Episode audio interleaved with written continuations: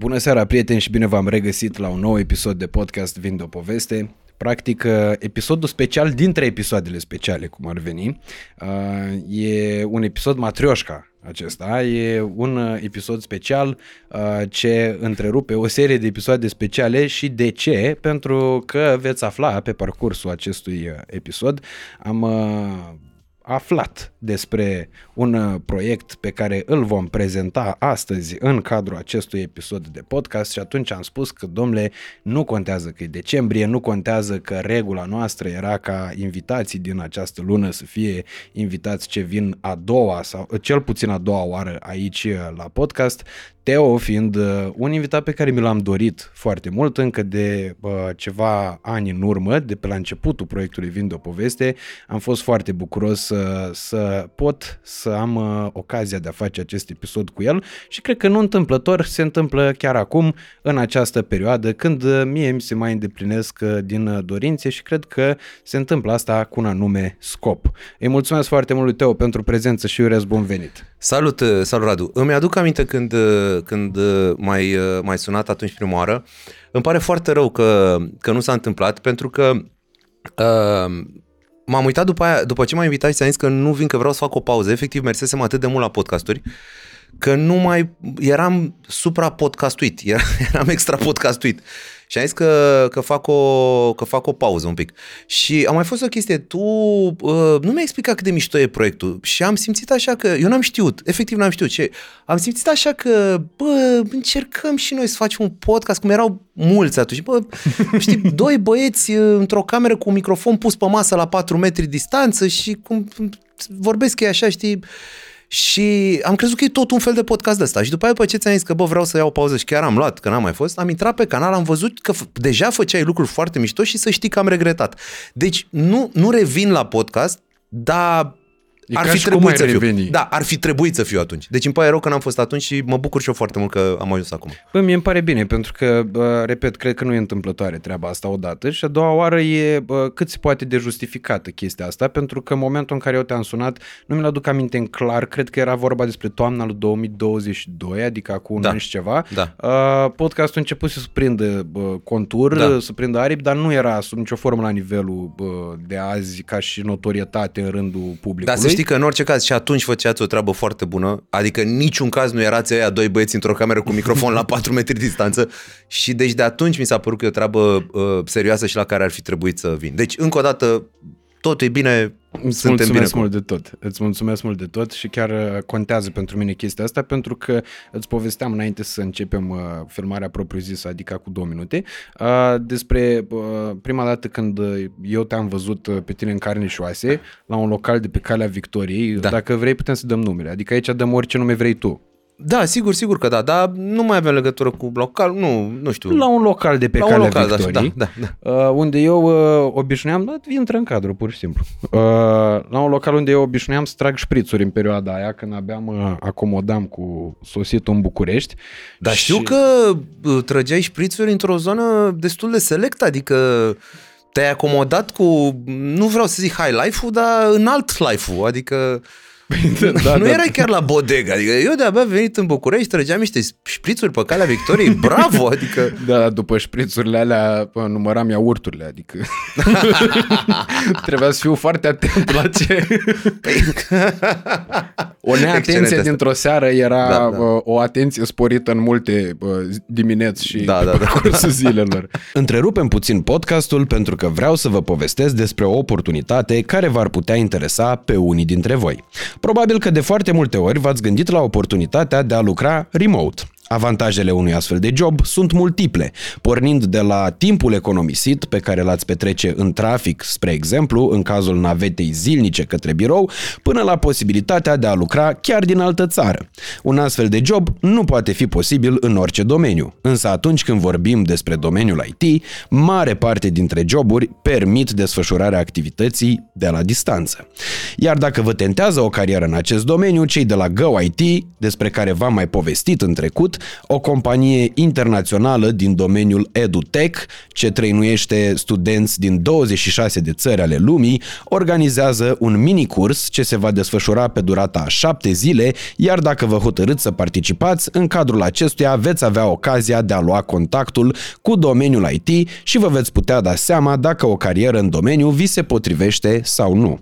Mare atenție, cursul este 100% gratuit, iar linkul îl găsiți în descriere. Și mă uitam așa la tine ca la un om care uh, cu care îmi doream să intru în conversație, dar n-aveam curajul să o fac. Aia. De ce? Pentru faptul că stilul tău de umor e unul aparte și implicit era și pe vremea respectivă când nu s-a redefinit uh, între timp și uh, simțeam așa ca o chestie de duritate în legătură Băi, cu tine. fii atent care e faza. Uh, am auzit de mai multe ori chestia asta și mă mă nedumerește un pic pentru că eu mă simt cu totul altfel uh, în interior. Uh, foarte diferit de imaginea pe care o se pare că o proiectez și uh, pe cuvântul meu de onoare nu sunt deloc acea uh, javră arogantă pe care o crede lumea, deloc. Poate un pic javră, poate un pic arogant, dar nu mai mult decât orice om. Adică nu vreau acum să stau în fața ta și să zic că sunt un sfânt și pâinea lui Dumnezeu, dar în niciun caz nu sunt mai javră și mai arogant decât media. Știi? Adică, nu știu, se pare că proiectez imaginea asta și îmi pare rău, nu o să mă chinui să mă schimb acum, că nu... Dar tu știi că sunt oameni care probabil uitându-se la tine și, mai, și uitându-se la aparițiile tale, Da. bă, Uh, chiar și public de stand-up care merge la show-urile tale, probabil au impresia că în momentul în care ar deschide o conversație cu tine, tu ai face mișto de ei. Băi, nu fac asta. Fac asta atât de rar și chiar nu fac asta pe contul de orare. În primul și în primul rând uh, sunt mult mai puțin pus pe șotii și mai puțin jucăuși și așa uh, decât ar crede lumea de la un comedian și să știi că în general de la comedianți lumea se așteaptă la prea mult sau se așteaptă greșit la la uh, veselie și glume și adică nu știu, oamenii pe care îi știu eu, oamenii cu care stau eu, dacă stăm noi între noi și ne apucăm să facem niște glume și să râdem și așa, da, bine, e veselie și glumim, dar nu e de parcă oriunde mă prinzi, să nu mă pus pe șoti și pe glume, știi? Adică e, e chiar deranjantă chestia asta, știi? Că oamenii cred că suntem tot timpul uh, on. Și faza e că de cele mai multe ori, asta e o chestie comună la comedian, să știi. Și nu numai în țară, și în afară e aceeași chestie. Bă, ăla care e tot timpul on, ăla care tot timpul face din orice o glumă, nu îl suportă nimeni, nici măcar noi. Adică noi între noi nu ne suportăm dacă numai pe, numai pe ghidușii. Numai orice zic, mi-o întorci. Bă, hai mă să vorbim ca oameni, că suntem oameni, nu trebuie să fie tot o glumă, ești nebun. Adică e de parcă te-ai așteptat de la Nadia Comănei să nu meargă până cameră, să facă flic-flacuri, știi? Că gen, tu nu ești gimnastă, tu ce nu te dai peste cap? De ce nu faci roata din sufragerie în bucătărie? Că merg ca omul din sufragerie în bucătărie, știi? La fel și asta, de ce nu faci glume? Că sunt om, ce om face glume tot timpul? Nu știu, e... Na. Păi, cred că aia care fac glume tot timpul sunt aia care n-au reușit să facă o, o pasiune din asta sau o profesie. Mă bucur că ai zis tu asta. mă bucur că ai zis tu asta și că n-am zis-o eu, că uite, acum nu mai par eu și vrea arogantă par tu.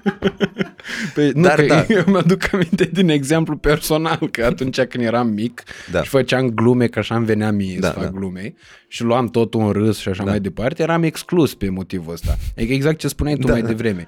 Aveam un prieten, Adrian, care la fel făcea și el panorama, avea poreclă De Niro îl chema. Mm. Uh, da, în două cuvinte, De Niro, știi? Ca și cum ar fi... Era tare să fie Den Iro. Gen Adibas, știi?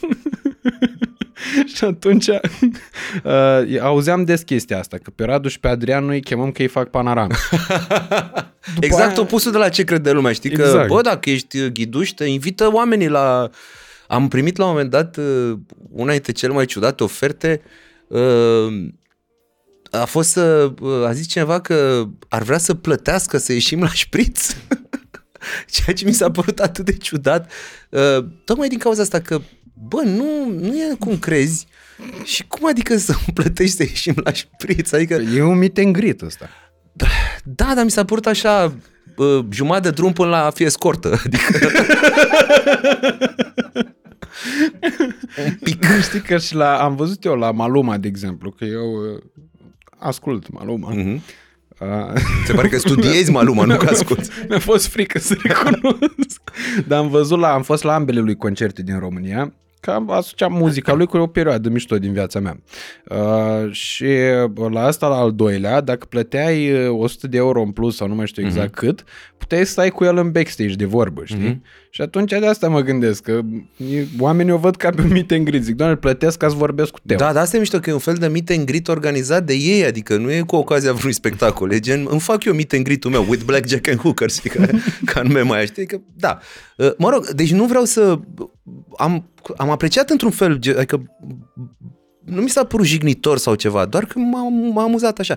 Plus că, îți repet, e fix ca la, fix ca la escorte, știi? Uh, alea high class care zic, domnule, tu mă plătești pentru a ieși la cină și ce se întâmplă după aia, vedem. Adică, știi?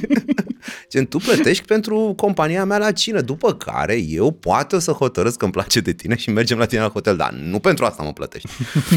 La fel și asta cu, da, că îți dau eu banii pe șpriț și după aia vedem noi ce se întâmplă, n tu. după aia vedem noi ce show trebuie să-mi da, faci da, de bani. faci tu un show după aia, știi? Faci, faci, faci. Da. da mie mi se pare cu atât mai valoroasă prezența ta aici și nu mi se pare, o consider, pentru că uh, tu ești unul dintre pionierii stand-up-ului din uh, România. Eu am auzit de acest trio, Teo, Vioș și Costel, uh, încă de pe vremea când stand-up-ul nu-l înțelegeam nici măcar eu. Bine, eu nu-l înțelegeam pentru că eram foarte mic. Dar aveam uh, colegi care mai încercau spectacole de stand-up. Nu știu cum dracu intrau în sălile alea, dar încercau. Pe la, da. când aveam eu 13-14 ani, uh, pe la casele de cultură, da. pe în pub pe unde mai aveați voi spectacole. Și uh, cred cu uh, tărie că ceea ce e astăzi stand-up în România categoric vi se datorează vouă, care ați fost practic temerarii uh, acestei chestiuni. Nu aș putea niciodată să spun 100% pentru că uh, e o garnitură uh, de atunci, de la Deco 1 din 2003, bă, cum începe să sune, cum începe să sune. 2003, 2003, da. da. Uh, era e o garnitură întreagă uh, cu oameni care în continuare au, uh, cum să spun, au tras pentru toată treaba asta uh, uh, bobonete, bineînțeles uh, omul care a fost primul capitan acolo la Deco și așa și în continuare, uite, uh, rupe cu uh, show-urile, uh, Bordea care era acolo când am uh, venit și uite că în continuare uh, rupe cu show-urile și uh, are în continuare plugul în brazdă, uh, Uh, Cristian Dumitru, care din nou uh, face în continuare show-uri uh, și se ține treabă, era tot acolo. Adică nu pot să zic 100% noi. Uh-huh.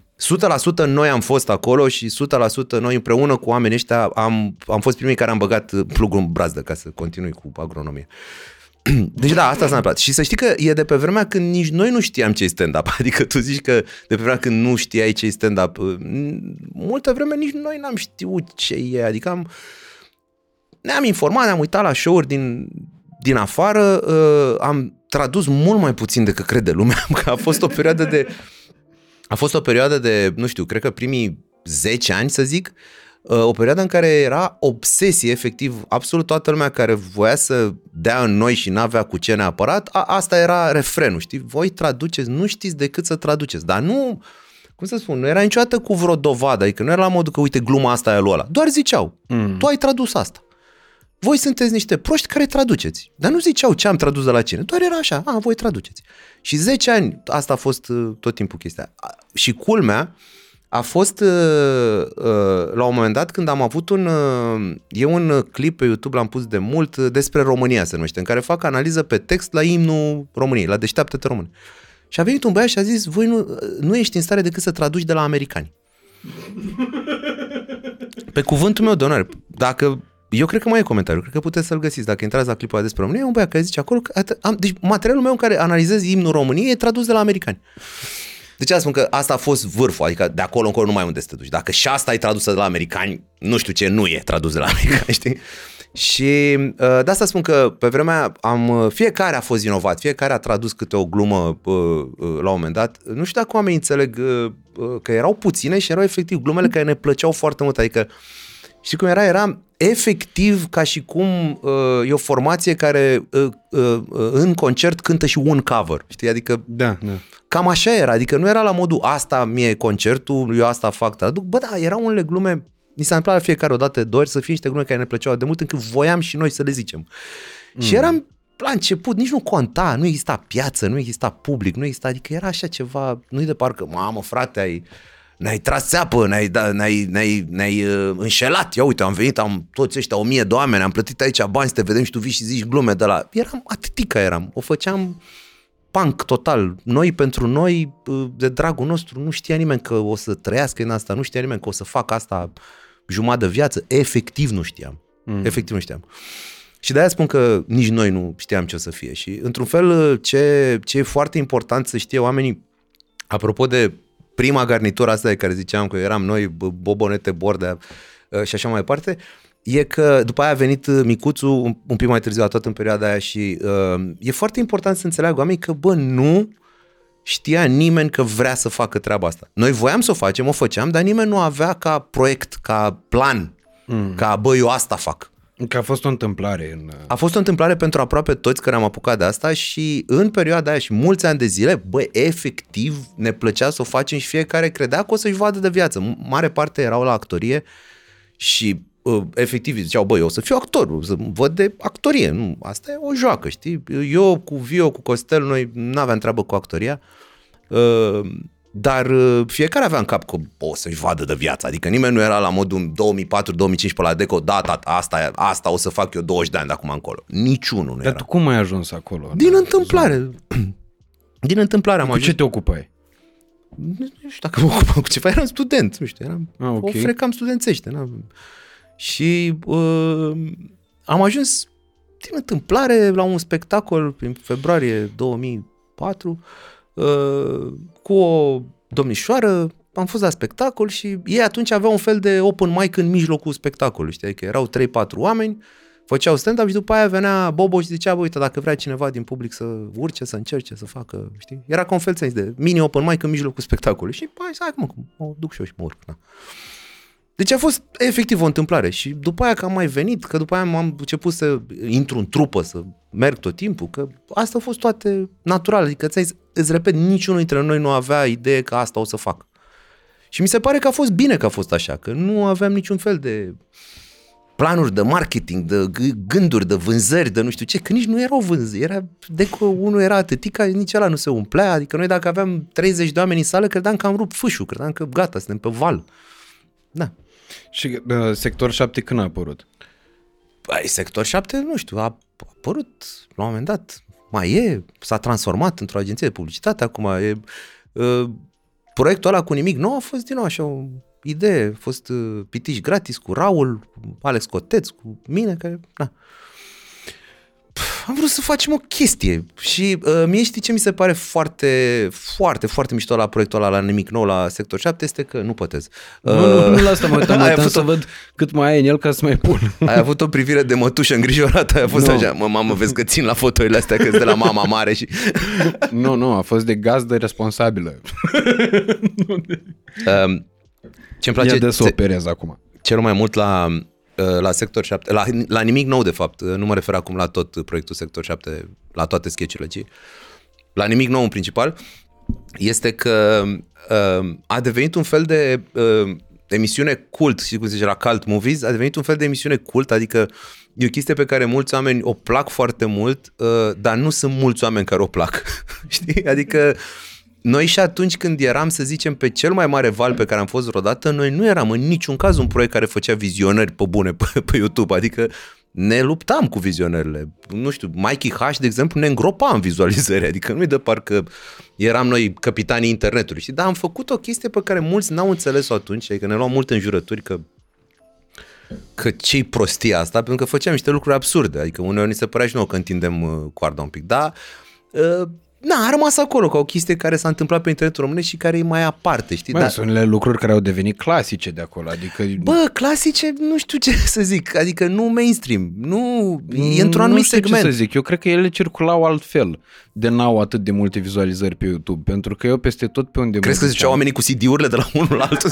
Nu, dar cred că, se, bă, cred că se uita mai multă lume pe un singur device. Cred că funcționa internetul puțin diferit față de bă, m, cum funcționează în ziua de azi, pentru că erau subiect de discuții și bă, eu mi-aduc aminte că mergeam la școală și era vorba despre video ăla cu cărți, te fac neprost. da. Uh, Se vorbea Stai, stai, stai. foarte mult despre Eu mă el. refer la nimic nou.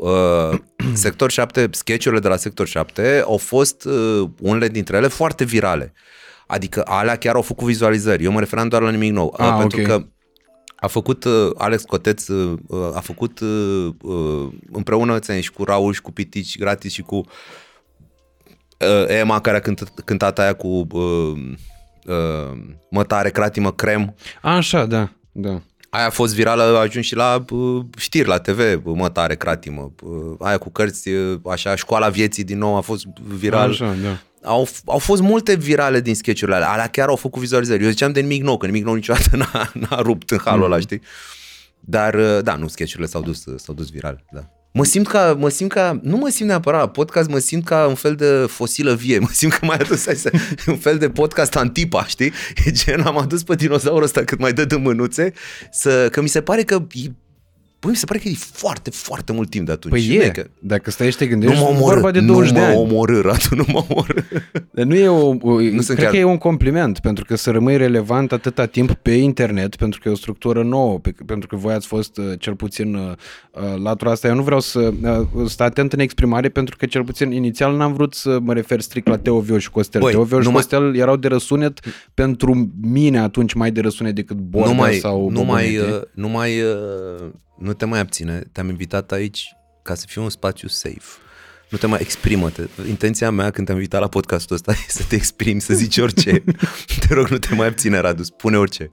Uh, asta voiam să zic că uh, uh, spre deosebire, de exemplu, de uh, eu pe Bobonete l-am uh, uh, perceput ca fiind omul care juca în las fierbință. Adică de acolo am uh, prins eu imaginea lui Bobonete, după aia am aflat că el e stand-upper de fapt și că ce face Da. el la bază și așa mai departe. Pe Bordea la fel, l-am prins în, la televizor, la Da. Capatos. Da. Uh, pe când uh, tu, Vio și uh, Costel ați Noi fost, neapărând ați la fost televizor. foarte scump la vedere și Da. am auzit de voi de pe internet și bă, înainte de internet auzeam de voi de la oameni care mergeau la show-uri. Da. Și îți rămâneam, rămânea în cap chestia asta, Teo Vio și Costel. Da. E un trio pe care e foarte greu să-l uh, scoți din minte. Băi, eu mă bucur că, că s-a întâmplat asta. Noi am făcut uh, o greșeală, cred eu că e acum, dar uh, altfel n-am știut să o facem. Uh, uh, ne-am concentrat foarte, foarte mult pe show-urile live, exact cum zici și tu, că dacă era să ne știi, ne știai din show-urile live. Normal că am pus niște chestii pe YouTube și, uh, uh, cum să spun, unele au fost virale mai de mult, după care ne-am apucat să ne filmăm specialuri pe care le-am pus pe YouTube și, na, Costel a rupt efectiv din nou cu niște specialuri tot pe internet, dar uh, noi ne-am concentrat pe live, adică astea erau niște rămurele care ieșeau din live, știi? Noi ne-am concentrat foarte mult pe live.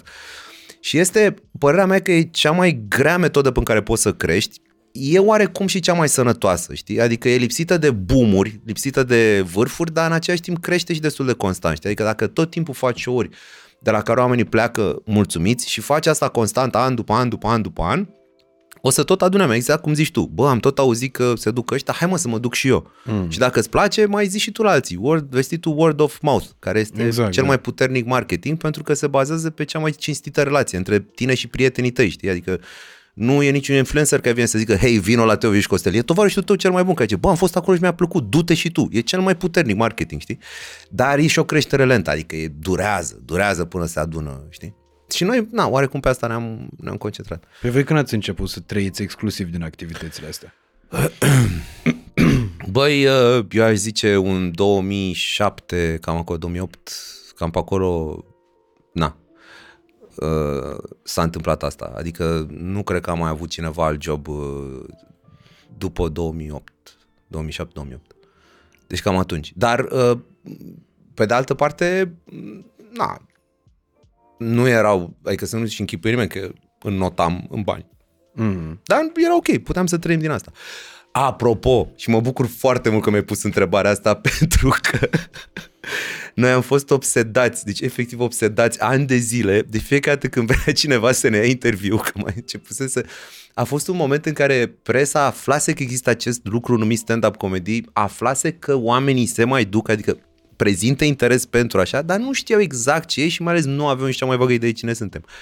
Și atunci nu știau ce să ne întrebe. Erau întrebările, erau foarte puține și e, se repetau tot timpul și noi devenisem ex- exasperați. Erau așa, uh, la ce râd românii? Asta era prima întrebare. Deci la ce râd românii? La, care La e glume. fo- La glume, exact. Deci gândește puțin, dacă ți-a venit ție răspunsul ăsta, gândește cum eram noi. Eram la glume morții mei, la ce să... Păi nu, la ce râd românii spre, difer... spre diferență e ce? Că n-am făcut stand-up la bulgari, n-am făcut stand-up la canadieni, nu știu să zic. Știi, la ce râd românii față de... La glume, exact, știi? A doua întrebare era de unde vă vine inspirația? Care e, cum să spun, e... Băi, o întrebare, dar nu știu, poate sunt unii artiști din ăștia mai nebuni care se apucă să zică păi, inspirația mi vine când sunt în sânul naturii și prima rază de soare îmi lovește glanda pineală, atunci simt că se ridică în mine kundalini. Care... Dar în general, bă, nu știe nimeni de unde vin ideile. Ideile, da, ok, uneori văd un dialog și mi se pare amuzant și încerc să reproduc. Sau văd o chestie și mă gândesc că e absurdă situația. Sau, dar în general nu știe nimeni de unde vin ideile din jur. Nu, de ce să zic? De unde să zic? De unde vine inspirația? Ce să zic? Am eu un butic de inspirație secret în spatele blocului și mi-au inspirație la kill de acolo, adică e foarte... Ai un băiat care am un băiat, la, am un băiat la inspirație, exact. și a treia întrebare, mega clasică, era se poate trăi din asta în România? Deci era, asta era sfânta treimea întrebărilor. De unde vă vine inspirația la cele românii și se poate trăi din asta? Băi, și auzeam asta în continuu. În continuu auzeam, se poate trăi din asta? Se poate trăi din asta? Și culmea a fost că acum de curând, băi, nu cred că sunt trei luni, uh, eram la o cursă la Adâncata și am făcut cunoștință cu cineva pe circuit acolo și uh, vorbeam și la un moment dat, că uh, i-a zis altcineva că fac stand-up și a, tu faci stand-up foarte, foarte mișto. Da, mi se părea mie că parcă te-am văzut pe undeva, nu știu ce, foarte mișto așa. Și mai stă puțin ce și tu cu ce te ocupi? și în anul 2023 a fost ciudat să revină întrebarea asta. Și, și cu ce te ocupi? Zic că fac stand-up. A, zice, numai asta faci? și a fost, wow, m-am întors în se poate trăi din asta. Deci eu m-am auzit că fac stand-up și nu i-a trecut în cap că eu doar asta fac. A fost, bine, bine, faci stand-up, dar de mâncat din ce mănânci, că doar nu o să trăiești din stand-up. Păi întrebarea aia clasică, cum zicea Sorin Constantinescu, că românul după 5 minute prima dată te întreabă tu cât câștigi. Da. Am avut uh, șocul ăsta tot într-o perioadă în care credeam că nu o să mai fiu întrebat despre uh, lucrurile astea și că nu o să mai fiu pus în pozițiile astea penibile. Uh, pentru că acum cel mai mult urăsc să mă justific cu ce fac. Adică uh, prima dată mă supăr că nu mai recunoscut, a doua oară mă supăr că mi-ai dat greu. Zic, bă, cum, ce, cum să-i explic eu la omul ăla? Zic, că la un moment dat mi, mi s-a întâmplat să-mi zic prieteni, știi? Să zic, stai acolo la o masă, vorbești cu oameni, e acolo și bă, Că, că... Și după aia era întrebarea aia. Am fost odată cu niște colegi de-a lui taică care plecau la București, anul trecut fix pe vremea asta. Am intrat în mașină, uh, cred că a doua sau a treia întrebare a fost asta. Auzi, Rădoc? Zic, da. Mă șcăcam pe mine, mă durea burta de nu mai puteam, nu știam cum să fac, habar nu-și făcuse nici furazolidonul, nici nu spau efectul. Stăteam acolo chircit într-un colț, numai de vorbire n-aveam chef. Și mă întreb, auzi, Rădoc? Zic, da zi drept. Ies măcar 2000 de euro pe lună din, uh, și faci acolo. A, deci s-au dat-o cu reper direct? Cu adică... reper, păi îți dai seama, era, probabil era standardul, era maxim, se putea ajunge, era da, uh, da. valoarea da. ideală, știi? și atunci am zis, în capul meu era, zic, ce răspund acum omului ăsta? Să-i explic că nu trebuie să iasă măcar 2000 de euro? Trebuia să-i zici uneori da, alteori nu. Nu, ia, putem să-i spun. Depinde de zi. Da, da, da, da, da. În unele zi ies 2000, în alte zile nu ies 2000, ce să faci? Asta ca să-l blochezi, știi? Așa, da, asta e. Trebuie să te duci în... Să, auzi, ies măcar 2000 de euro pe lună. Pe lună? Pe an? Nu, mă, invers trebuia să o dai, ca să-l ia inima, știi? Dacă tot te simțeai tu rău, se simte și rău. Să ia, pe lună? Păi nu, că dau roller coaster. Zic, pe lună? Și atunci el o da, da, pe săptămână da, da, sau pe zi. Da, da. Pe an, două. Pe an lejer. Am ani în care scot 2500 ca popa. Noi nu gândim mic așa, gândim strategic, 10-15 ani. da, da, da, da, da. De ce da. răspunzi la întrebări de astea? Acum, de exemplu, când dai uh, ochii cu oameni de ăștia, cum a fost ăsta de la adâncată. Păi nu mă, asta a fost amuzant doar așa, că nu era vorba de cât câștigi, era vorba de că nu credea că asta e o meserie în sine. Adică omul când auzi că fac stand up n-a crezut că poți să faci doar asta. Adică bine, bine, și după aia de ce treci. Deci n-a fost chiar de cifre, știi? A fost, uh, aveam eu o glumă că atunci când a fost COVID-ul și uh, a zis uh, Andreea Esca, uh, a declarat că a făcut COVID și a venit un, o furtună de... Așa, da, în vara lui 2020. când a venit, da. băi, da, milioane de oameni care au înjurat-o și uh, refrenul era cât ai luat să ne minți, cât ai luat să ne trădezi, cât te-a plătit Soros și să nu știu ce. Și gluma era că oamenii nu înțeleg, dar acolo nu era răutate, era curiozitate. Deci oamenii efectiv întrebau, cât ai luat ca să ne trădezi? Că m-aș băga și eu la o trădare, știi, că nu prea mai merge cu ce fac. Și la cât mai merge trădarea? Deci trădarea de neam. cât mai merge la Soros, știi? Deci era curiozitate. Oamenii sunt obsedați și asta zicea că unul din principalele uh, mistere în România de după decembrie 89 este care e salariul lui Andreescu? Adică noi nu o să ne vindecăm ca popor decât după ce o să moare Iliescu și o să aflăm cât face Andreescu. Înțelegeți? Ideea e că n-a aflat nimeni cât face Andreea Iesca, Nu. dar când l-au dat afară pe Tolontan de la, când au închis uh, redacția Mhm. de print, am văzut știri în lup cu s-a aflat salariul lui Cătălin Tolontan. Cât Da. câștiga jurnalistul. Da. O depășește pe Andreea Iesca. Zic, Păi de unde știm De unde asta? știm? Că Da. nu avem termen de comparație. Am aflat uh, ăla lui Andreea Da, da. Iesca și nu... Băi, sunt niște exprimări în presă. De- Eu citesc foarte mult uh, presa de, de Monden. Ce a mai rămas din ea? Că sunt niște rămășițe de presă de Monden. Eu am prins presa de Monden când era chiar presă, de, de erau reviste, astea, Star, uh, nu știu ce, de astea, care erau chiar de Monden. Era cum- Paparații. Da, da, da, da, da, da. Și uh, ce a mai rămas acum din presă, mai citesc și băi, sunt niște, sunt niște formulări care tot revin și care îmi plac la nebunie, la nebunie. Există formularea uh, îi intră sume frumușele în cont. este asta revine tot timpul, știi? Vedeta are niște afaceri de pe urma cărora îi intră sume frumușele în cont. și mai este vestita Asta sună articol despre Dani Oțil. Uh, băi, n- da, da, da, da, da, cu restaurantul. Da. Da. tot timpul apar știri despre Incredibil restaurant. ce prețuri are Dani Da, Oțil la asta e restaurant. Clickbait-ul gastronomic, asta e tot timpul. Cât costă o ciorbă de burtă și doi ardei ius la restaurantul lui Dani Oțil? și, uh, și mai este asta cu își rotunjește veniturile, care mi se pare superbă, pentru că se pare că există venituri colțuroase, există venituri, venituri pătrățoase și trebuie să le rotunjești, știi? și tot timpul vedetele își mai rotunjezi veniturile făcând Păi ceva. dacă, dacă ai venituri mai pătrățoase, așa Da. colțuroase, de asta te roade foame. exact. Ți și frică să bagi mai în buzunar că te înțepi în venituri, știi? Și atunci trebuie să rotunjești veniturile și ce mai e? Mai este, a, normal, a dat lovitura cu, nu știu ce, ai- dacă ai dat lovitura, nu se mai pune problema să-ți rotunjești veniturile. Atunci ai dat lovitura și atunci uh, ești bogat. E clar că ai sume frumușeri. Da, da, sume frumușele, sume, alea sunt sume superbe deja. Și este, da, e chestia asta. Sunt, uh, sunt niște particularități în, în presa noastră care, eu nu știu dacă mai sunt și în altă parte, dar, de exemplu, ideea de interlop mie mi se pare superbă. uh, pentru că te-ai gândi că nu e ok să știe lumea că ești interlop, te-ai gândi. Adică dacă tu te ocupi cu a uh, uh, face infracțiuni, te-ai gândi că nu vrei ca lumea să știe că tu faci infracțiuni. Te-ai gândi, nu știu, nu știu de ce mi se pare doar mie absurdă ideea asta.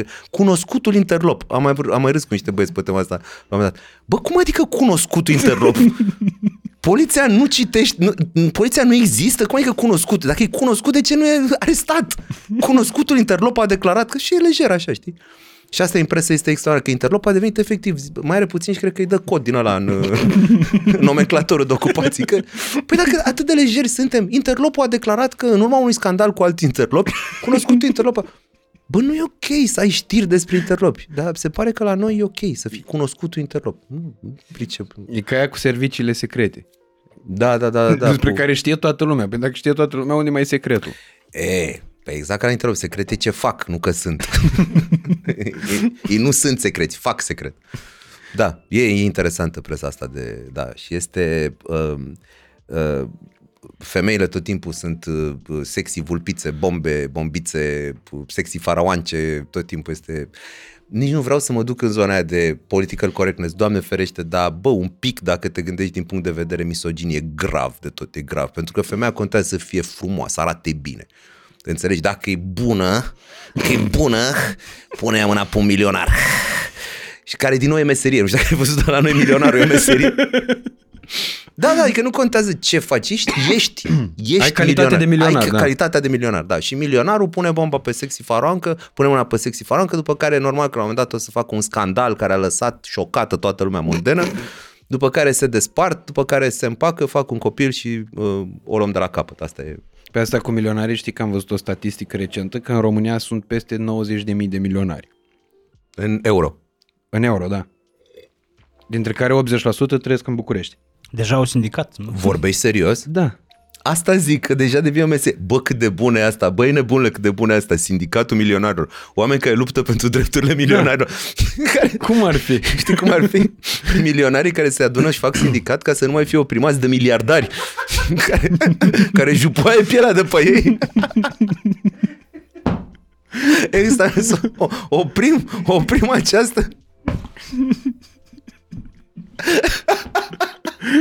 uh, am auzit la un moment dat o glumă superbă că uh, vrei să fii milionar Uh, a zis cineva care vrea să vadă emisiunea asta, vrei să fii milionar, dar cu miliardari, ca să sune amenințare. Știi? și este exact să eu milionar. Miliardari să ia vă vrei să fii milionar?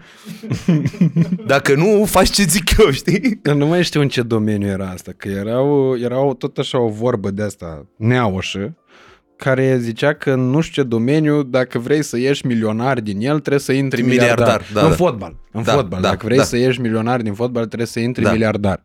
Exact, exact, e foarte bun asta. Dar ți-am zis, băi, omul, asta este extraordinar cu sindicatul milionarilor care se adună să, să, nu, să nu mai calce pe ca miliardari. Vezi coloane de Porsche Cayenne-uri care fac protest. care claxonează în fața vilei lui Țiriac. Da, da, da. Cu semne, da. Ne-am săturat de 9 cifre, vrem 10. Da. Nu se mai poate, domnule, trăi cu nouă cifre în țara asta. Târâm de pe zi pe alta. Vrem și noi să ne rotunjim veniturile. Tră, trăim de pe o decadă pe alta. da, așa a spus Gușit. Trăim așa. Eu, eu am siguranță la 10 ani, dar mai mult nu. Eu peste 10 ani ce fac? Dacă mie mi se întâmplă ceva, strână nepoții mei ce mănâncă.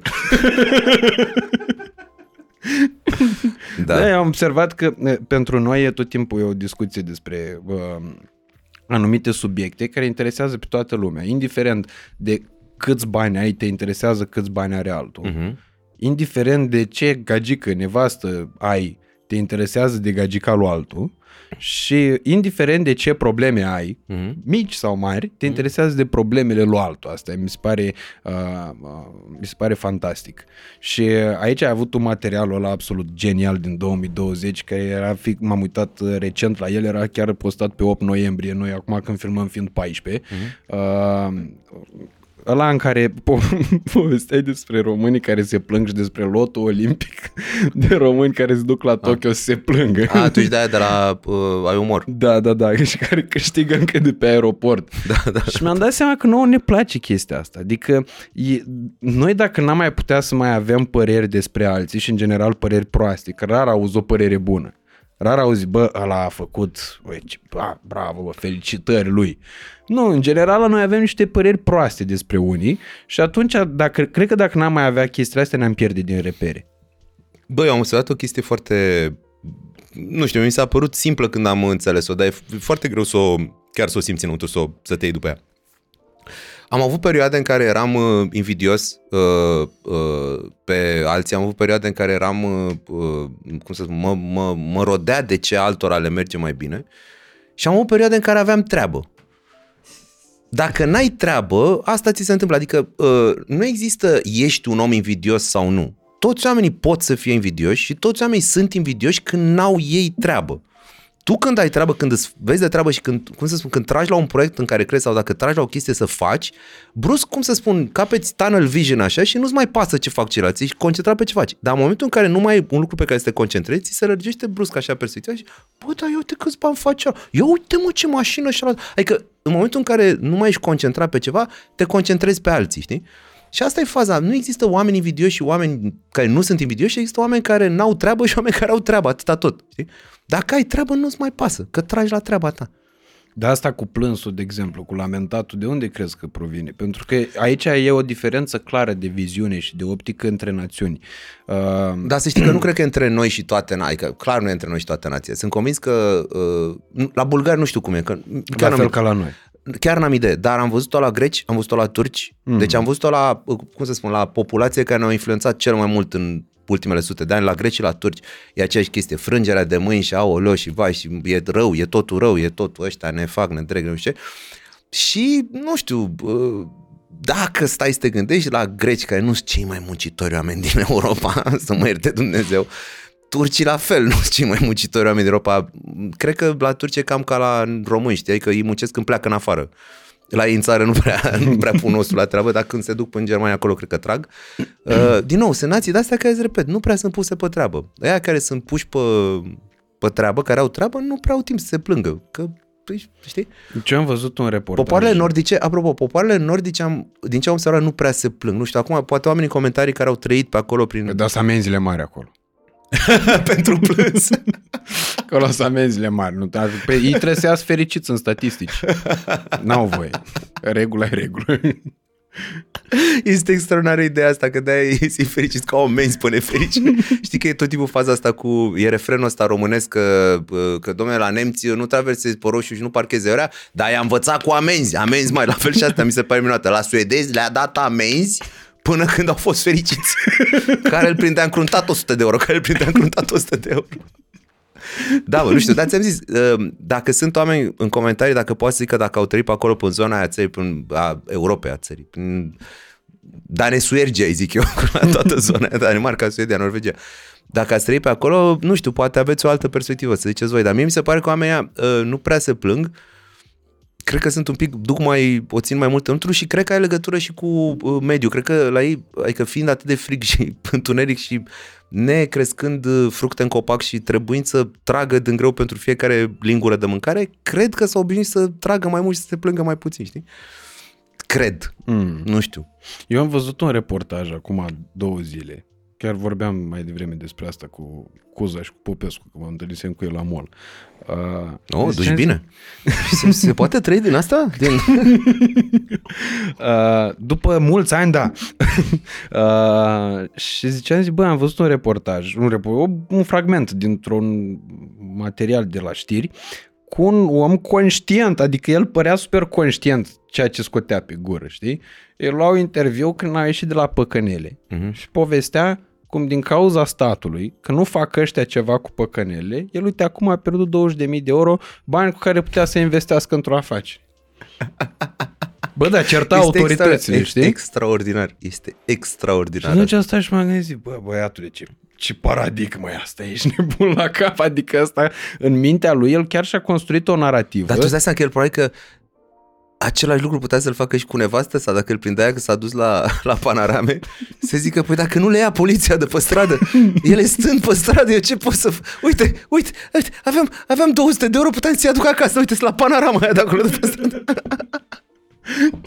este extraordinar, atitudinea asta este superbă. Este absolut superbă, da. Băi, minunată idee, minunată idee. Păi dacă n-a închis, nu acum să acolo am băgat. Da. Era un, uh, era un banc vechi de tot, uh, de pe vremea bancurilor cu milițieni. Că mergea un milițian pe stradă și vede o coajă de banan. Îi zice, a, iar cad.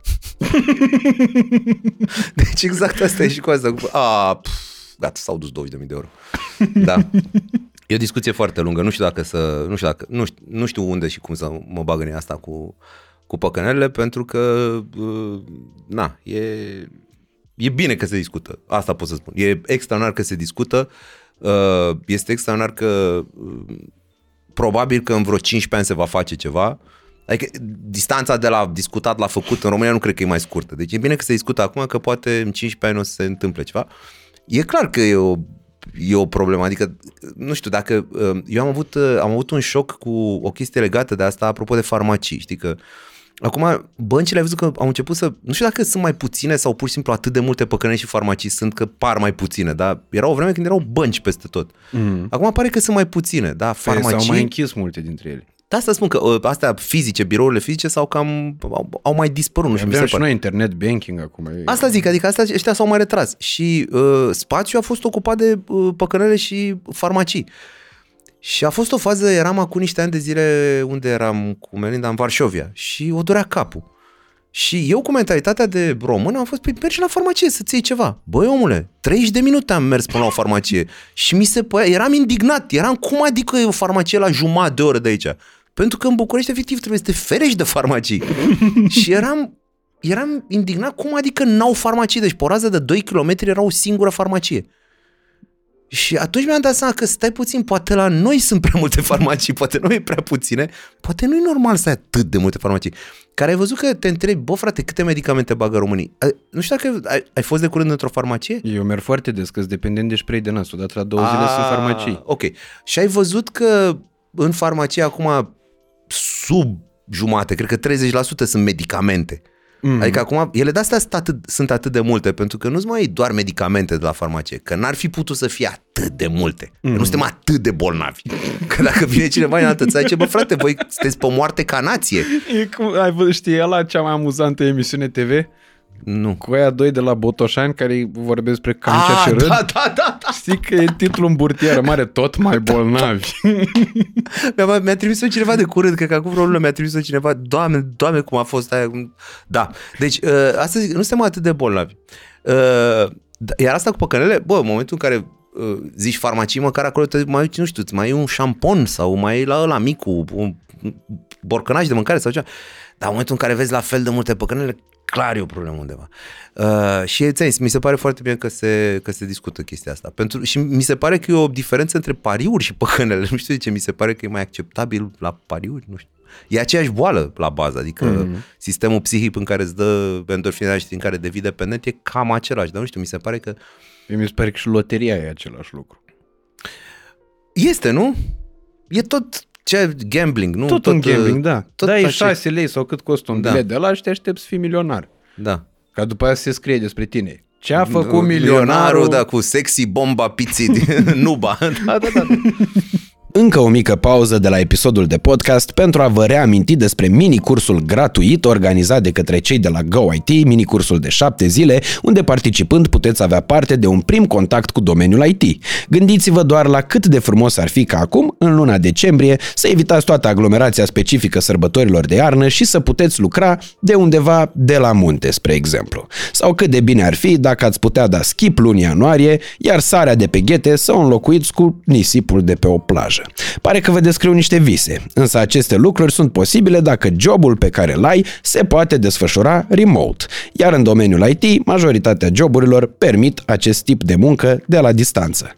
Minicursul despre care vă vorbesc, HTML CSS, vă poate ajuta să vă faceți primul pas înspre o astfel de carieră, în plus vă dezvoltă imaginația și creativitatea prin realizarea unui template și mai apoi prin stilizarea acestuia. Încă o dată, cursul este gratuit, iar linkul îl găsiți în descriere. Da, da. Uh, Băi, vreau să, acum că mergem pe o oră de podcast, aș vrea să anunț și eu ce am de anunțat. Că Sigur dacă că tot am da. vorbit atât de mult de bani, de proiecte, de... să înțeleagă lumea de ce am vorbit de bani, de proiecte, că avem un proiect care e pe bani. Da, uh, lansăm uh, pe 12 decembrie. Numai un mic disclaimer vreau Da. să fac. N- Nici eu, oameni buni, așa că o să întreb cu toată curiozitatea, nici eu nu știu exact despre ce e vorba. Știu doar uh, bă, conceptul.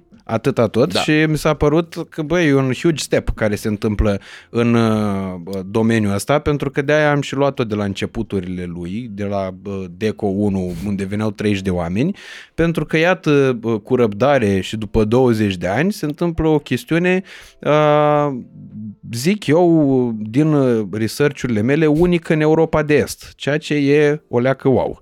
Uh, așadar, uh, chiar sunt Ok. curios să văd despre ce e vorba. Interesant uh, uh, că zici de Europa de Est, s-ar putea să fie în toată Europa. Mă rog. Deci, uh, lansăm comedybox.ro, uh, este o platformă uh, care este, pe care va fi uh, un efort colectiv al mai multor oameni, al mai multor găști de oameni, să zic așa, și mai mulți indivizi, uh, de a produce conținut și de a-l pune acolo. Uh, deci va fi o platformă pe care se va găsi stand-up, specialuri de stand-up, uh, emisiuni care până acum erau pe YouTube produse mult mai bine vor fi acolo, uh, emisiuni noi vor fi produse pentru platforma asta și în timp, uh, într-un an, sperăm să generăm destul de mult uh, venit încât să ne apucăm să producem și filme, sitcom și așa mai departe. Doamne ajută, vedem. Nu ne aruncăm până acolo. dar este un efort uh, colectiv uh, și suntem mulți acolo. E, uh, asta înseamnă, deci sunt eu, Vio Costel, uh, este toată gașca de la comics, uh, Toma, Cristi, Sorin Pârcălab, uh, uh, sunt niște oameni, uh, recolta proaspătă de la uh, comics, tot ce înseamnă niște oameni, e Raul acolo, e Natantico acolo, e Maria, Mincu și Banciu, deci și gașca aia e tot acolo.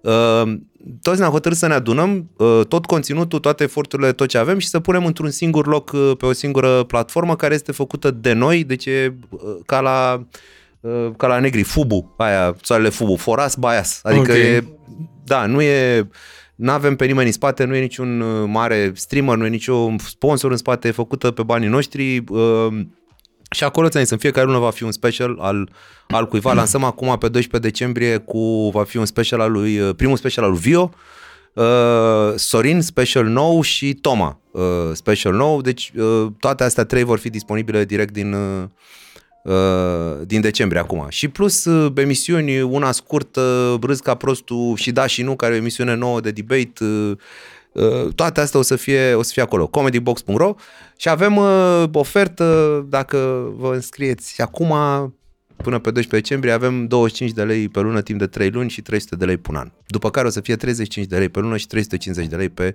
un an. Deci eu zic să vă grăbiți, având în vedere că... se ăsta dă e- repede, se dă repede. Da, că e pe... Bă, noi postăm premiera asta, adică în momentul ăsta, dacă voi vă uitați la noi la Da. premieră, e 7 decembrie, mai aveți uh, până pe 12, 5 zile. Bă, Eu uh, fac în felul următor, cum am făcut de fiecare dată, Uh, mai încerc, pentru că la Mirciulică, la nuntă pe bani, ați, v-ați înscris o mie și ceva la concursul respectiv cu bilete și ați revendicat 0 din 10 câștigători. Serios? Vorbesc foarte serios, e un fenomen inexplicabil pe care nu l-am înțeles. Deci 1000 de oameni s-au înscris? Nu 1000, 670 și ceva. Că aveau- 670. Au câștigat 10 Au câștigat 10, două, câte două bilete, adică Și un nu bilet și-a luat dublu. niciunul. Nimeni. Am postat Deci au vrut, au vrut doar sentimentul victoriei, au vrut doar să simtă că au câștigat. Da, da. Și am zis, bă, am crezut că am o problemă cu Instagram-ul, jur. Dar nici în comentarii. Am stat în fiecare seară să citesc toate comentariile de la toate podcasturile.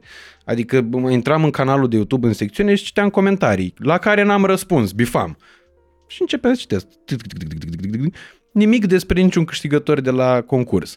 Dar f- am speranța că de data aceasta câștigătorii își vor și revendica acest cadou de Moș Nicolae știu. pe care îl fac eu acum între Moș Nicolae și Moș Crăciun.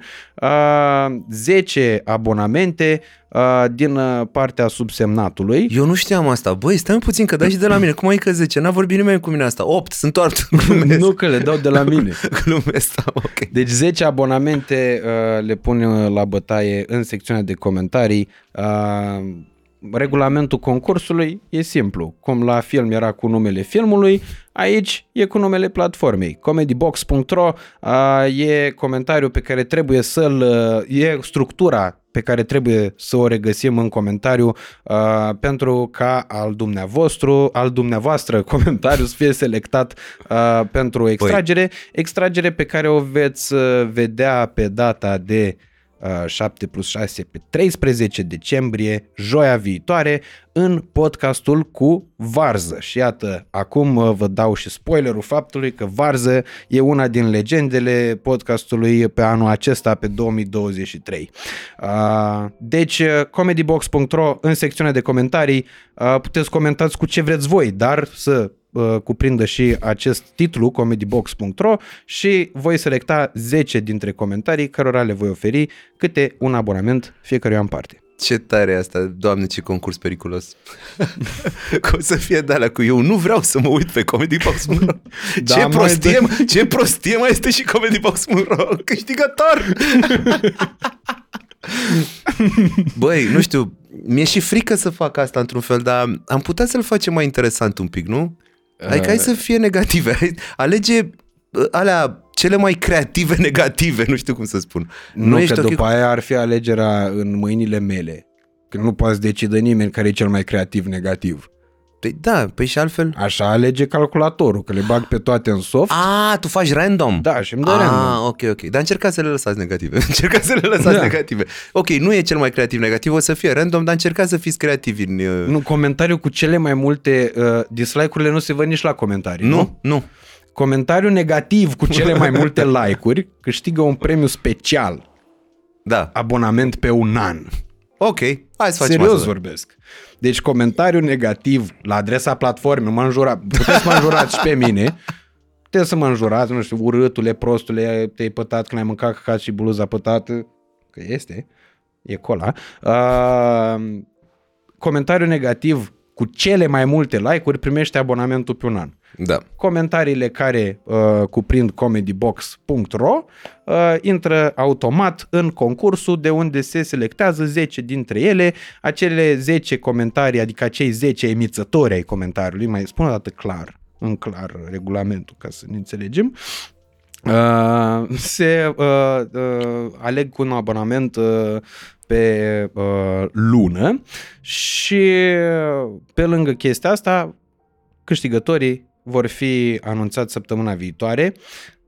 Îmi doresc din tot sufletul să mă și contactați pe Instagram, Radu Țibulcă, pentru a intra în posesia acestor premii. Mai mult decât atât, mai am un sac de rechizite pe care le-am cumpărat pentru un caz la începutul școlii, cu trei luni de zile, dacă mai țineți minte. Nu cred. Le am în depozit. Vorbesc serios. Vorbesc serios. Băi- N-aveam pix într-o zi și am stricat pixurile la copil. Băi, eu când îți zic oamenii nu vor premiile, mă, vor doar să simte că au câștigat și ei ceva. Premiul nu mai contează. Deci am postat un vlog, bine, ce drept, pe canalul secundar, care e un canal uh, e născut prematur, săracul, că e un incubator. Ok. Nu, nici nu putem să-i spunem că e copil. Ok. E am, așa, e jumate făt, jumate frumos. Uh, și nu crește. Partea de făt nu e frumos Da. și partea de frumos nu e făt. Exact. și am făcut un vlog în care ne-am gândit noi să vedem cum a făcut Don Ciolacu când s-a dus el la piață să Da, facă da, coșul da, zilnic, a zis, cât mai costă rechizitele pentru un copil. N-am luat nici cel mai, cel, cele mai scumpe, dar n-am luat nici cele mai panorama. Am luat așa, un coș mediu. Da. Și ne-am dus cu 1000 de lei, fără uniformă, fără nimic altceva. Ne-am dus în 1000 și ceva de lei. Uh, am postat, dar n-am postat numai pe ăla, am postat și pe Instagram, am postat pe Facebook, am postat pe pagina de Facebook, să-mi lase lumea comentarii copil, cu un copil, cu un caz. Doamne, dați-mi un caz pe care voi să-l știți, fii de încredere și trimit frumos la fan curier, dacă e aproape de București, vin personal să-i le dau. Că n-aveam timp să ies din București în perioada respectivă. În continuare reghid. Pentru că dacă era acum plasatul mare sau... Nu era problemă. Da, Da, tu ai nu. microfon? Uh, da. Păi de ce nu-l folosești, mă? Am crezut că tu ești din off, nici nu vreau să vorbesc cu tine. Nu, Băi, da. am crezut că nu te auzi. Ba, da, ba, da, Extraordinar. da. Păi cum Uh, crezi că mai auzeai tu atât de bine? Sau am credeai că crezut vorbesc că- ca o am voce așa crezut că- divină sau... Am crezut că m-a mușcat un păianjen și am super puteri, nu știu. uh, da, mă, uh, foarte interesant. Deci înseamnă că, uh, nu știu, copiii sunt rechiziționați în România, au rechizite, nu le mai trebuie. Deci, e, iar la ăla cu filmul, bă, era de 670 ceva de comentarii cu bilete la film, da? Am anunțat câștigătorii tot pe un podcast cu super mare audiență. Episodul cu Răzvan Fodor are aproape 600.000 de vizualizări.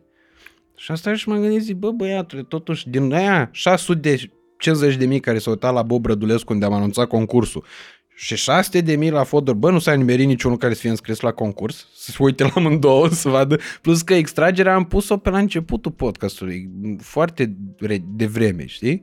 E capitol, poate duce foarte ușor lumea acolo. N-am înțeles, cred că pur și simplu s-a întâmplat să se aleagă 10 oameni care n-au, nu s-au mai uitat la podcastul respectiv, dar înainte măcar mă mai întrebau unii, știi? Când faci extragerea Da, da, da. la nu știu ce? Acum nici n-am primit vreun mesaj de genul ăsta.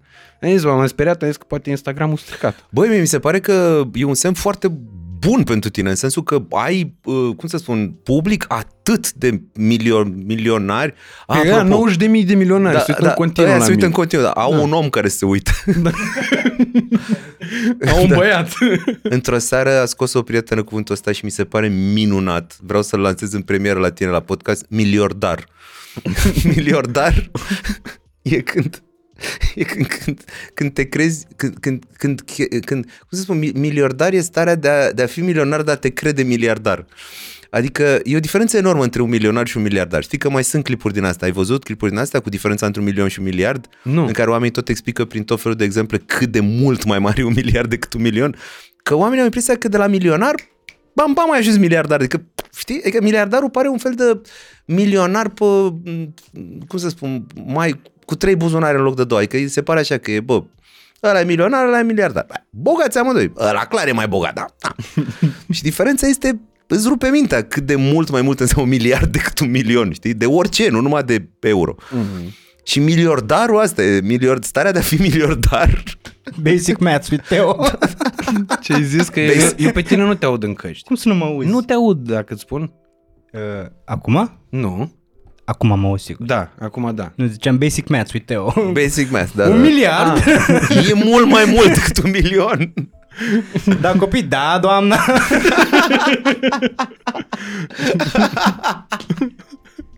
Cât de- vă învață tata despre zerou. Cât... Fiți zerouri. Dacă sunteți zerouri, fiți cât mai multe zerouri. Uite, o să ne întoarcem la discuția asta, dar vreau să te întreb niște chestii despre Da. uh, Comedy Box. Da. Uh, în primul și în primul rând, uh, cum, uh, pe ce funcționează chestia asta? Adică o să, eu pun o întrebare poate de prost acum. O Nu, să Doamne ajungem ferește. să fie, de exemplu, televizoarele astea LG, cum am eu de ăsta, Da. să aibă buton de Netflix și lângă să aibă de Comedy Box? Nu cred că ne permitem noi să le punem buton pe telecomandă, dar uh, în următorul an planul este să avem și aplicație de Smart TV. E un pic mai greu de uh, dezvoltat, uh, dar deocamdată o să fie uh, site, după care urmează aplicația în curând, cred că în câteva luni, o să trei luni probabil că o să fie aplicație pentru uh, smartphone și mm. după aia o să avem uh, și aplicație pentru Smart TV, dar aia durează un pic mai mult că e mai greu de făcut. Deocamdată este site, este uh, platformă online, site. Ok. Okay. Asta să fie, da. Dar vine, vine, vine și pentru... Voi înscrieți-vă că vin, aveți voi treabă. Deci tu acum, practic, ai ratat șansa de a te crede un miliardar de asta. Spuneai că noi nu cred că o să ne punem neapărat buton, dar ne facem direct televizorul nostru, adică...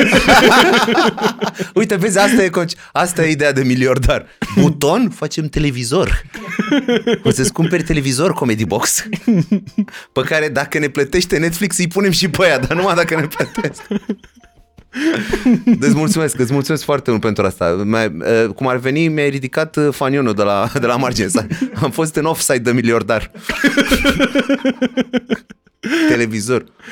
Televizor. Îți facem o casă în care se vede numai Comedy Box. Că e, casa e ca un box. Ei, intri acolo, comedy. Ah, oleu, televizoare. Ce tot atâta? Că puteți veniți la show-uri, ne vedeți în carne și oazi. Ăla, 5D. Ia să fost aici chiar Sorin să spune, a, pe televizorul spunea cu diode, cu astea, cu... Începea. Dacă era Sorin Acea, vă desfăceam un televizor, făcea la loc, rămânea cu piese din ăla, făceam un televizor mai mic. Mai mare. Mai mare, da. Uite, din nou, the miliardar mindset.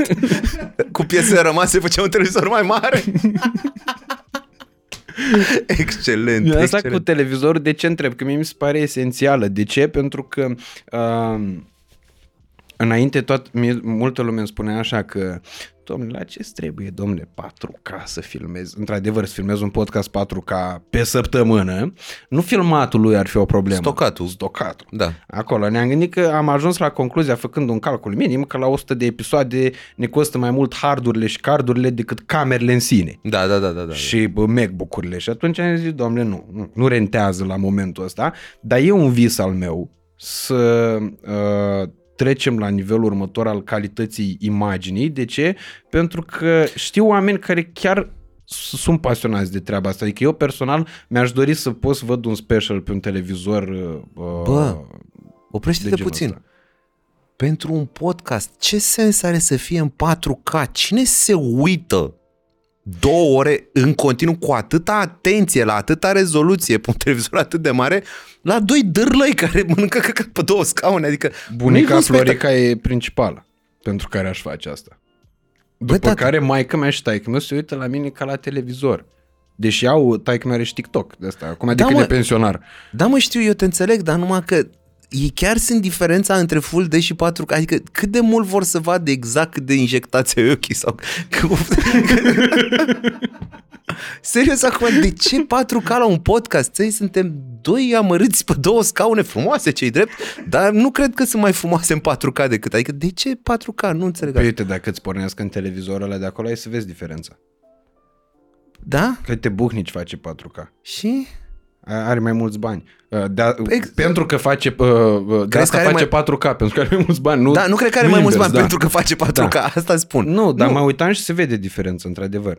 Da, mă știu, dar numai că ți-am zis, mie mi se pare uh, destul de ciudat uh, în sine ideea de a uh, te uita la un podcast, mai ales uh, un podcast de genul ăsta, în care e doar o conversație. Uh, pentru că, de exemplu, la între show-uri, care, acum din nou, na, acum mi-a venit mie rândul să mă apuc să mă laud fără să că m-ai lăudat tu destul până acum. Treșoara a fost, uite, primele podcasturi din România. Mm. Noi l-am pornit audio only.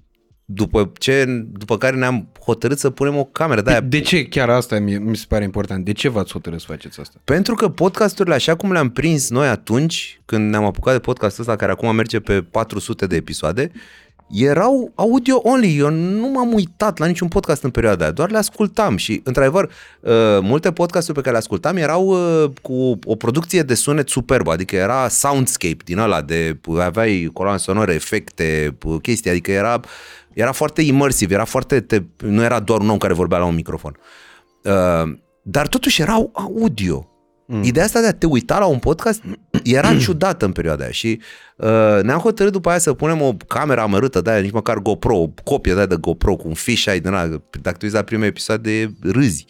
După care am zis, hai mă să filmăm, hai să filmăm mai bine, hai să filmăm mai bine, după care am zis să, să ne chinuim, să filmăm ca lumea, să ne luăm lumini, să nu știu ce. A fost un drum foarte lung, de la, de la zero, efectiv, de la fără video. Și multe drumuri la F64.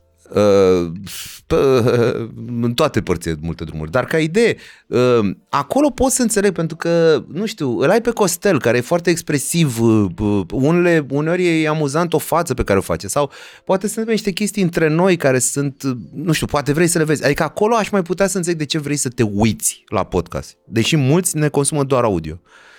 Dar aici unde efectiv noi doar stăm pe două foto, adică mie mi se pare că diferența între a asculta acest podcast și a te uita la el este foarte mică. Iar diferența între a te uita la el la, în Full HD și a te uita la el în 4K este minusculă. Păi da, este... uite, de exemplu, în cazul unui special de stand-up Aia pe care altceva. vrei să-l pui pentru prieteni, adică să stai să te uiți, nu știu, o seară în care să adună cinci oameni. Aia e altceva, mă. Aia e altceva. Eu mă refer la podcasting acum. okay. La un special, normal, că trebuie la cea mai bună calitate pe care poți să o ai. Normal, normal, normal, normal. Aia e altceva, e, alt, e altfel de media. Uite că vreau să mai strânesc o intrigă în secțiunea de comentarii. Vreau să, să ne spuneți cine se uită și cine doar ascultă uh, episodul da. ăsta. E, e, e, uh, efectiv uh, Da, să știi că cine doar ascultă, nu știu dacă o să intre pe YouTube să zică că doar ascultă, că poate ascultă în altă parte. Voi nu aveți alte platforme? Ba da, dar cea mai vizualizată, cea mai uh, traficată e da. clar YouTube-ul. Da, da, După da. care urmează Spotify. Da, da, da, da, da. da.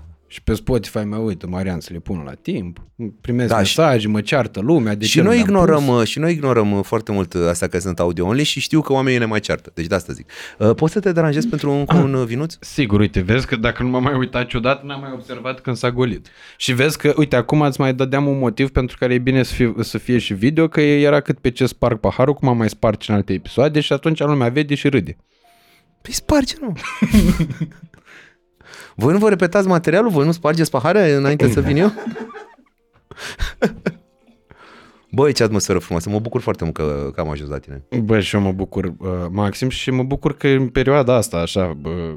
Și să știi că aveți cel mai îngrijit uh, uh, studio de podcast în care am fost, pentru că, uh, mai ales pentru că tot ești preocupat să ștergi cu șervețelul sticla Eu n-am mai văzut niciodată așa ceva. Păi da, dar e subiect de glume mocheta asta, a costat 2000 de euro. Și nu că suntem miliardari, ci că păi am fost neatenți. De ce costa 200 și ați dat 2000? Sau? Nu, nu, nu, n-am calculat așa, nu. Ni s-a zis prețul la metru pătrat, dar ne și grăbeam.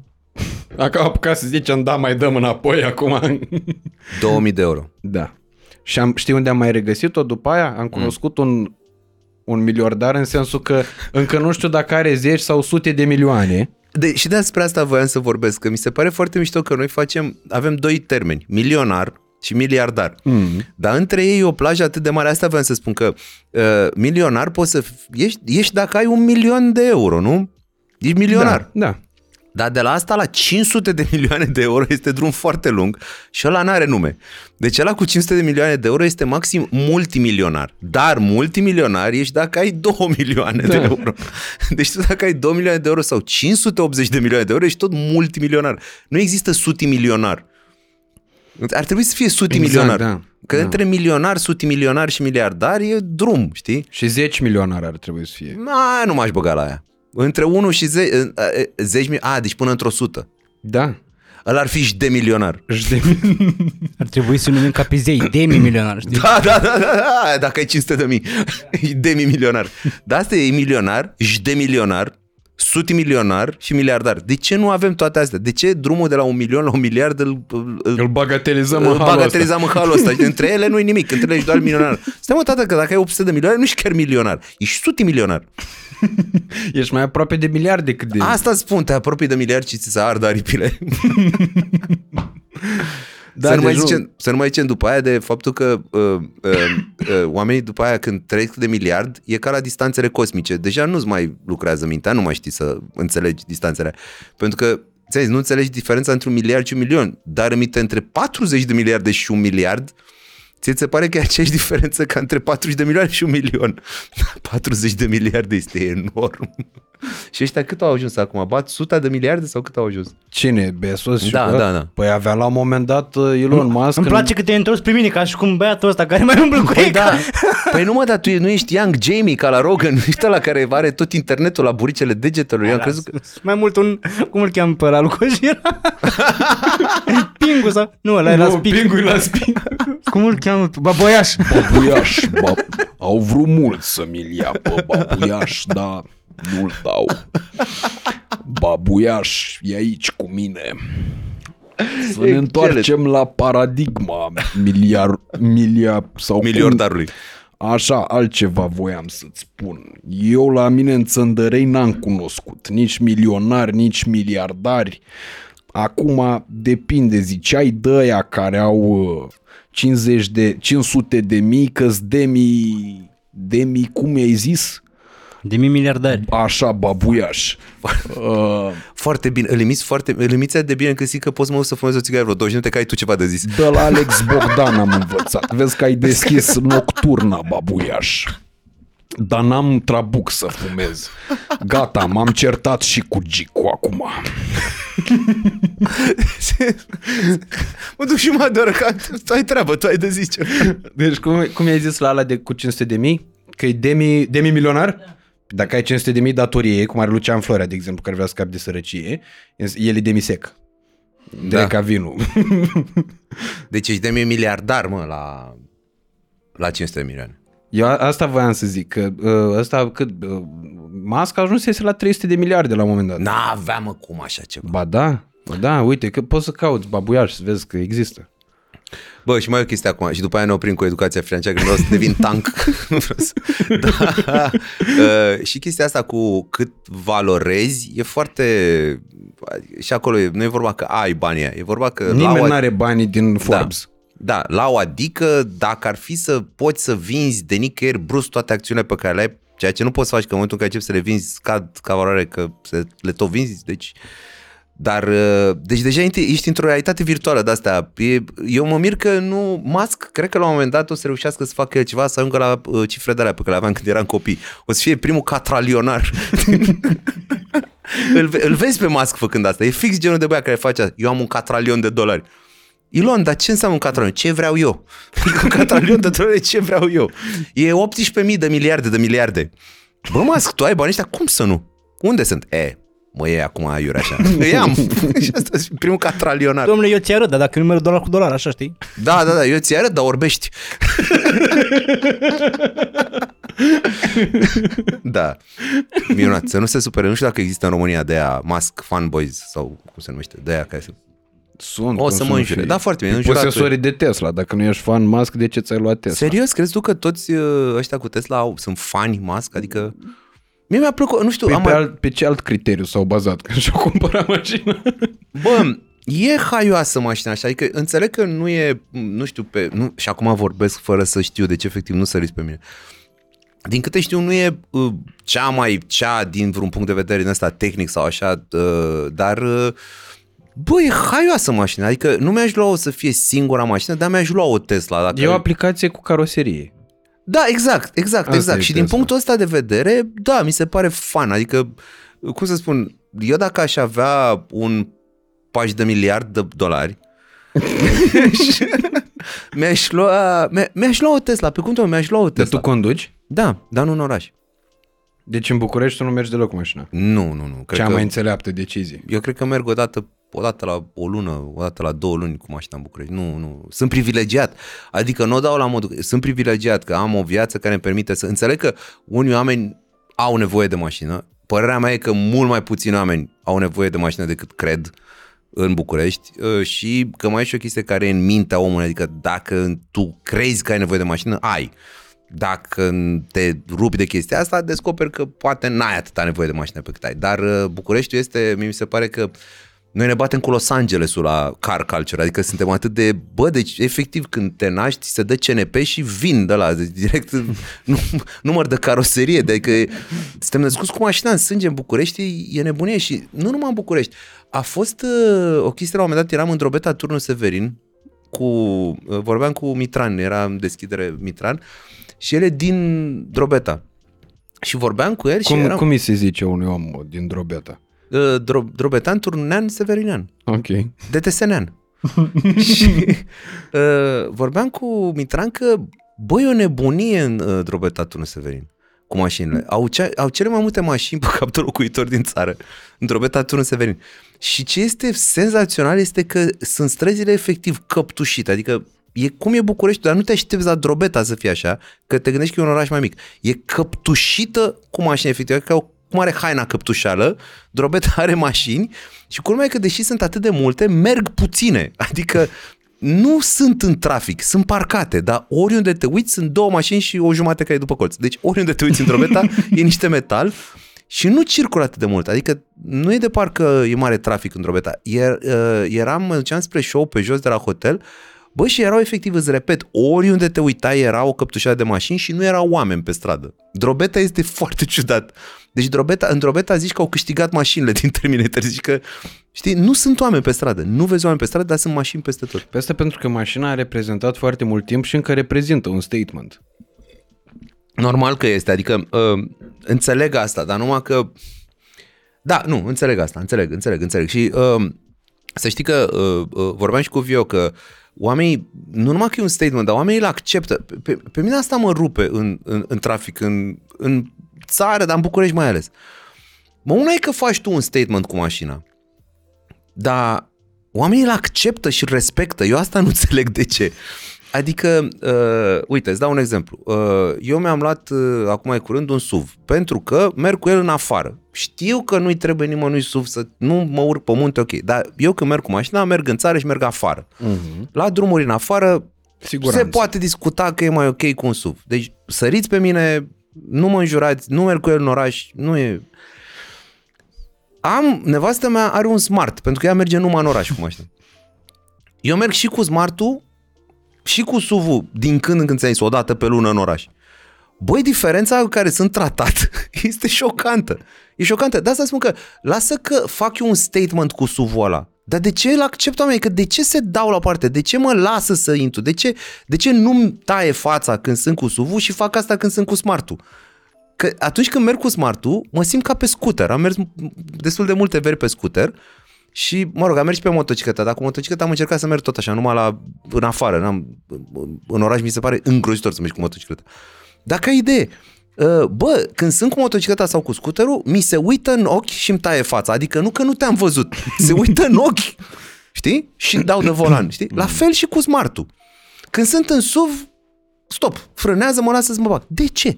Adică dacă îmi tai fața în smart, tai și în SUV. Mm. Dacă ești bulangiu și vrei să-mi tai fața cu, că vrei tu să te bagi, fă la fel și cu SUV. De ce accepti statementul pe care vreau să-l fac cu SUV? Că eu îl fac, că na, că sunt eu dement, ia uite tati cât atancul am eu. Dar tu de ce îl respecti? Că poți să nu respecti. Dar Eu inclusiv cred- au... Ia zi. Eu cred că am o explicație pentru asta. Ia zi. Să auzim. Uh, se gândește că dacă intri într-un smart, cât poate să fie, Isulele?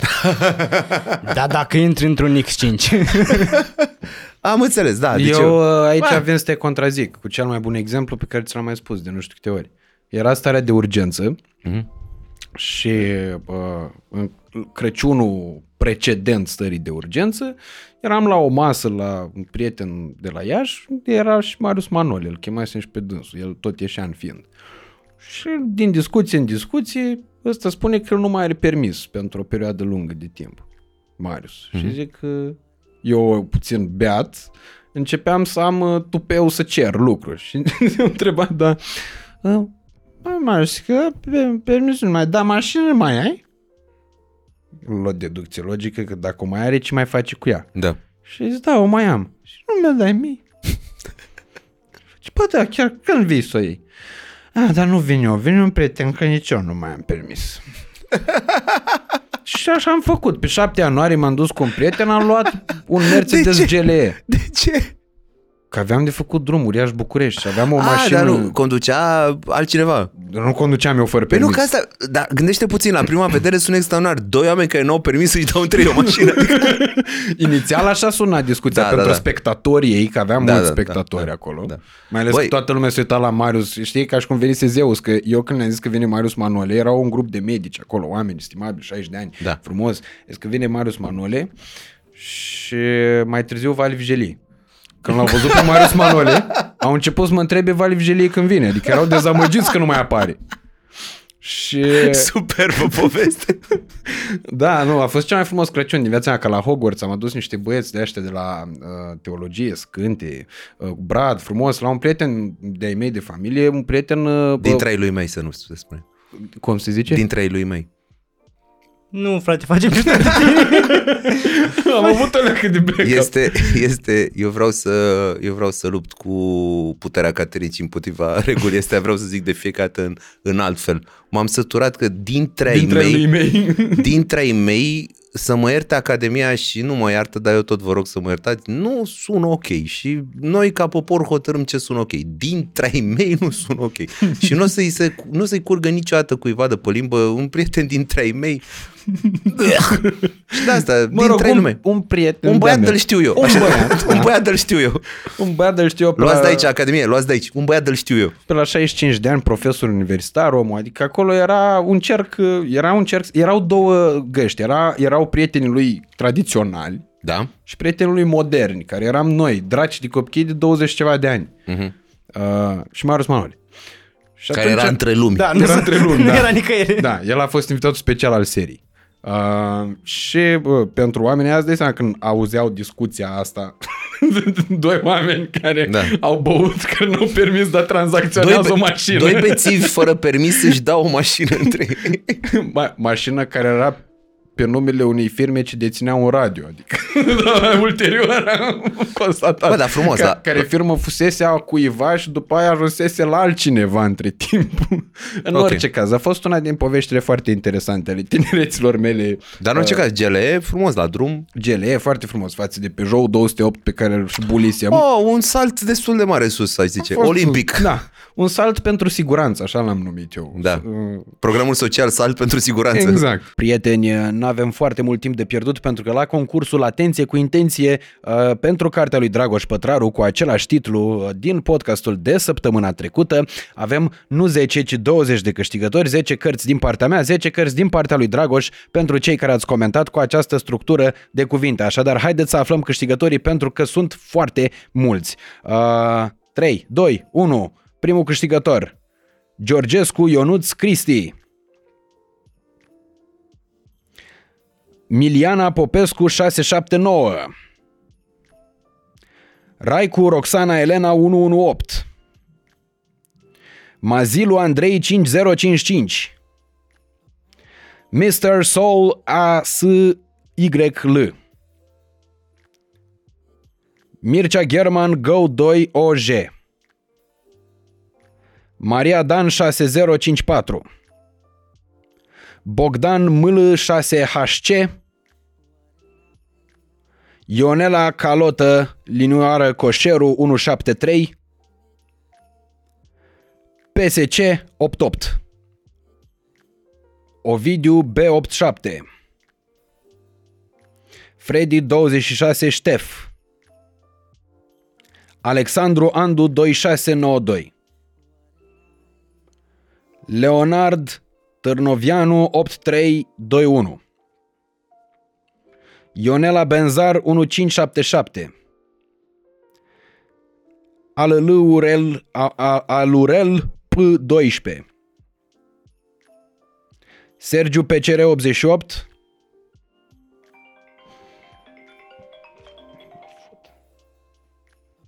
Marius Jităriuc 7094 Cosmin Durac 7056 și Adrian Bratu 2516. Mult succes în continuare, contactați-mă pe Instagram pentru a vă pentru a intra în posesia cărților, iar în legătură cu cele oferite de către Dragoș, voi lua eu legătura cu el și vă voi comunica cum se va acorda premiu. Doamne ajută! și a venit pandemia, starea de urgență. Și eu nu mai aveam pe un să mă mișc. În schimb, îmi recuperasem permisul. Mhm. Și atunci am zis, "Nu, nu contează, Angele, acum am un să mă duc, n-am treabă, eu merg cu el, am mers până la Cluj de două ori, că aveam legitimație de presă. Și te-ai dus de două ori până la Cluj să conduci. Să fac un grătar la un prieten și m-am întors. Într-o zi chiar asta am făcut. Am făcut și scală în Câmpul Lung să-l iau pe un prieten militar. Zis că "Hai, vino și tu încoace, că și așa. ne. Hai, pac, mergem la Cluj, facem grătar, ne întoarcem până dimineață. Și am Foarte făcut tare. asta. Eram singur om pe drum, deci am depășit un singur camion și a mai venit un băiat în spatele meu, a traversat toată Tihuța și mi-a dat flash-uri la final de mulțumire, știi? Când am făcut stânga, mi-a dat Ah, flash-uri. Am crezut că, am crezut că asta era, asta era unul dintre cele mai românești lucruri vreodată. Să fie doi oameni pe... Doi! Doi să fie și unul să-i dea flash-uri celălalt. Nu, dar era, știi cum, pe vremuri când mergeam cu taică în Europa, când vedeam români pe autostradă, ne fleșuiam între Da, noi, știi, da, ne salutam. Și a fost și aici, asta m-a salutat, că îți dai seama, că de unde venea el, n-am mai, nu mai văzut eu o mașină de două luni. Da, da, s-a bucurat de companie. Exact. Ei, și în starea de urgență, taică meu care era în pre- în momentul respectiv comisar șef la anticorupție, dar avea Serios, o- asta face taică tu? omul prosperând uh, puternic avea un Fiat Stilo care era și bulit de către mine, că pe el am făcut eu școala de șoferi după ce am Ok. luat permisul. Uh, și roșu. Erau controlele alea care se făceau în oraș. Da, Toată starea de urgență odată nu m-a oprit cu geleul ăla. da. Pe taică mi-o opreau în fiecare dimineață. care se ducea la serviciu. Și atunci teoria ta, ca să ne întoarcem după așa, pic, aia cu că la poliție nu le era frică că îi accidentează gileul, de aia nu, nu mă oprea când stăteau cu arma în mână. Nu, e clar, e limpede că e un statement care e acceptat social chestia asta. Te Da, da, eu vede s-am- cu mașină de bogați, gata, ei, lasă-l, lasă-l să treacă. Da, ăștia trebuie să se ducă. Dar vezi tu că eu cred că asta e problema mai mult decât faptul că oamenii vor să se dea bogați, e că oamenii acceptă că alții sunt mm. bogați și respe- adică îi tratează altfel. Cred că asta e problema la bază, pentru că dacă n-ai mai fi tratat altfel, nici nu te-ar mai interesa atât de mult să proiectezi imaginea asta, știi? Deci, cred că, nu știu, Dar nu Cred- se întâmplă momente în care să conduci suv și să uiți că nu ești cu smartul și să te comporți să... să-ți fie frică de oameni din trafic. De, nu, mi se întâmplă invers. Uneori merg cu smartul și am Bă, dar de ce nu, de ce, de ce mi-ai tăiat față? De ce te-ai băgat, de ce te-ai băgat fix în fața mea? Știi, am, am, și după aia, a, zic, stai mă că sunt, sunt cu asta mică. ok, sunt pe scooter. Sunt pe un scooter cu umbrelă, efectiv, cu scooter cu, ape, cu acoperiș, asta e smartul. Deși este extraordinar, că iubesc mașina aia foarte mult, smartul ăla. Efectiv, îl iubesc. Mi se pare o mașină... Eu nu înțeleg de ce nu sunt mai multe smarturi în, uh, în București. Pe bune nu înțeleg de ce nu sunt mai Sunt multe. prea mici. Sunt prea mici pentru ce? Sunt prea mici ca să poți fi important pe A, stradă. asta da, asta da, asta da. Și într-adevăr, na, dacă ai copil, nu sunt sigur că e ok să ai smart, da. N-are toată lumea copii, ar putea să mai fie câteva smarturi în trafic. Știi că s-ar mai scurta traficul dacă ar fi smarturi. și le-am parcat, uneori parcăm uh, perpendicular pe, pe bordură, știi? Adică nu parcăm așa, parcăm așa, știi? Că smartul Dacă oricum, poți face oricum îl pui ocupă cam același loc, da? Și poți să inventezi locuri de parcare. Da, spun că e foarte, foarte ok. Da, da, da. Da, mă, da, chiar pe bune, că dacă îl pui așa, poate să treacă mașina liniștită. Da, și uh, da. Cam asta e. Ce probleme vrei să mai rezolvăm? Uh, eu nu știu exact care e structura podcastului tău. Nu cred că are. Podcastul meu nu are nicio structură. Ok. Deci- Am avut la un moment dat, am mai spus-o, dar Așa? Mă, și mă repet. Uh, n-am mai spus-o niciodată, dar mă repet. Uh, am avut o structură de aia în care încercam eu să duc omul mai întâi în copilăria lui. Nu, începeam de la ce faci, după care mergeam în copilărie, după care din copilărie mergeam în planuri de viitor. Mm. Ce să zic, planuri de viitor ale lui și atât, că ale mele nu prea puteau să existe la încasările alea. Am înțeles. Și mi-am dat seama că trebuie schimbate. Fără Deci, structură avea- e mai bine. Avea o mentalitate de miar. Da, eram, nu de sutar eram. De sutar. Eram la sutar atunci. sutar, da, da, da. Cheltuielile erau miare. Da, am înțeles, am înțeles, am înțeles. da.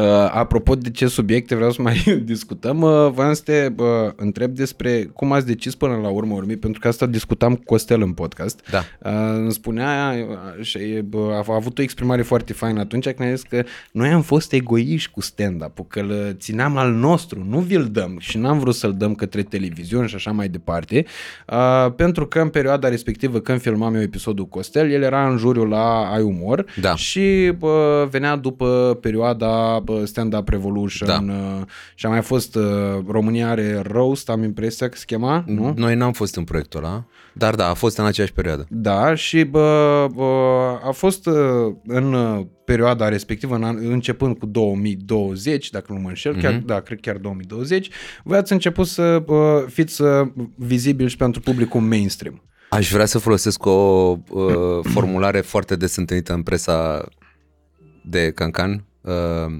am cochetat cu televiziunea. deci asta am făcut. Am co- Din 2020 am început să cochetăm cu televiziunea. Cum ați a- acceptat până la urmă urmei un proiect TV și de ce uh, Băi, uh, treaba asta cu acceptat uh, uh, mă umflă în pene, dar nu e așa. Adică, uh, până la urmă, acceptat un proiect TV sună de parcă stăteam așa pe un tron și defilau în fața noastră proiectele TV și eram tu nu, tu nu, ție să ți se taie capul. Adică nu e de parcă, uh, nu e de parcă erau foarte multe. Am, uh, am vrut uh, foarte mult uh, să facem asta uh, Stand Up Revolution pentru că am, uh, a fost prima oară când am discutat cu cineva despre un proiect care se bazează în principal pe stand-up comedy, adică ceea ce facem noi. Nu am vrut să facem altceva decât ceea ce credem noi că știm să facem cel mai bine, că n-am vrut să ne băgăm în altceva. Și când a venit vorba de proiectul ăsta care era despre stand-up și cu stand-up și stand-up, stand-up, stand-up, am zis da. Mm. Și ne-am bucurat foarte tare de primul sezon. Al doilea sezon, din motive care nu sunt în totalitate clare, uh, a luat-o palalila, uh, am avut tot felul de momente care nu mai aveau legătură cu stand-up-ul și care, nu știu, uh, probabil că trebuiau să ne surprindă, să ne țină în priză, să fim tot timpul wow, wow, wow, ce se întâmplă aici, dar numai că nu s-a întâmplat asta pentru că, băi, erau niște chestii care efectiv nu aveau nicio legătură cu stand-up-ul și era stand-up în titlul emisiunii. Iar când pui stand-up uh, Revolution, vine unul și jonglează niște biluțe în timp ce uh, latru un câine lângă el, nu e... Știi? Adică, de exemplu, ai umor, înseamnă, are umor în titlu și atunci poți să zici, bă, dar uite, e funny că latră câinele ăla în timp ce ăla jonglează. E umor, da? Mm. Dar dacă ai stand-up în titlu și ăla jonglează biluțe și latră câinele lângă el, e foarte greu să-mi zici de ce mai e stand-up în uh, titlul emisiunii, știi? Uh, că e de parcă la splash vedete la apă, îi mai arăți pe ea cum se mai aruncă și în niște nisip și în niște uh, bă, beton, cad în iarbă și zici, bă, dar nu era splash vedete la apă? Bă, e la apă, dar nu e numai apă, că se plictisește lumea de apă, știi? și asta zic că, na, Uh, și a fost uh, chestia asta și uh, după care cochetarea noastră cu televiziunea s-a întrerupt abrupt, se pare că atât am uh, putut, atât a fost uh, și na, aia e. Uh, a fost o experiență foarte mișto pentru noi, în sensul că am învățat multe, și bune și rele. dar la că oameni- nivel... A, da, zi. Iartă-mă, Oamenii, te oamenii când zic că, uh, domne, am învățat uh, multe chestii și uh, ne-a ajutat proiectul și am crescut și așa, poate nu vor să o zică, poate oameni, poate eu zic, dar oamenii care ascultă nu aud, dar asta nu înseamnă numai lucruri bune. Adică uh, uh, faptul că te ajută și uh, că uh, simți că crești și așa, nu înseamnă numai lucruri bune. Adică cu toate lucrurile rele ne-a ajutat uh, experiența mm. aia. Nu știu dacă o să se mai repete vreodată în viața noastră sau a fiecăruia sau nu știu uh, să mai avem de-a face cu televiziunea. Acum măcar am mirosit și noi ce înseamnă un platou de televiziune, un proces de producție cap-coadă al unei emisiuni. A fost foarte interesant și, uh, cum să spun, uh, suntem toți trei uh, mega, mega încântați că am putut să trecem prin experiența asta, chit că nu o să se mai repete vreodată. Deci, asta a fost uh, toată treaba cu Stand Up Revolution. Și diferența de la sezonul 1 la sezonul 2 a fost foarte mare. Și s-a văzut oarecum și în cifre, adică nu că am făcut cifre foarte bune cu sezonul 1, dar sezonul 2 am, a, a scârțit un pic și din cauza asta, pentru că mm, ok, e destul de monoton că e doar stand-up, doar stand-up, doar stand-up, doar stand-up, dar erau niște oameni care voiau să se uite la stand-up, știi? Și după aia ăia pe care îi prinsesem cu sezonul 1, când le-am dat la sezonul 2 ăla cu biluțele care le trag, l-a fost, a, bă, pf, nu știu ce să zic.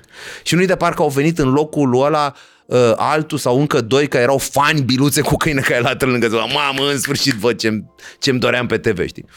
Deci cam asta a fost uh, toată experiența cu ți Suntem super încântați că s-a întâmplat, am învățat foarte multe. Dacă atât a fost, dacă atâta ne-a dat, atâta ne-a dat Dumnezeu, dacă o să fie mai mult, o să fie mai mult, nu știu. Nu știm, efectiv nu știm. Dar cam asta a fost, uh, cam asta a fost experiența. Dar ca și impact uh, pe care emisiunea să-l fi avut, adică nu știu, accesul la publicul ăsta mainstream, pentru că... Ne-a lărgit, pla- ne-a lărgit, ne-a, Asta ne-a vreau lărgit să plaja întreb, de da. public, adică Crezi că a, a, a avut o rată de conversie? Adică au venit oameni Da. care v-au văzut la Da. televizor spre materialele voastre din online și îndrăznesc să mă gândesc chiar la show-uri? Eu cred, eu cred că mai degrabă a fost pentru show-uri, ceea ce m-a bucurat foarte mult. Uh, nu, nu am văzut nicio, uh, cum să spun, explozie pe online, că nu mi se pare că ne-au crescut numerele pe online deloc. Cel puțin pe, uh, nu știu, că vorbeam cu, vorbeam cu cineva uh, din antene la începutul uh, proiectului, înainte să începem să filmăm și îmi zicea uh, acea persoană de, păi da, dar când o să crească uh, social media, când o să-ți explodeze Instagram-ul, când Ăsta e n-am câștigat. Barbaras. Eu sunt ca rapperii, nu dau nume pe piese.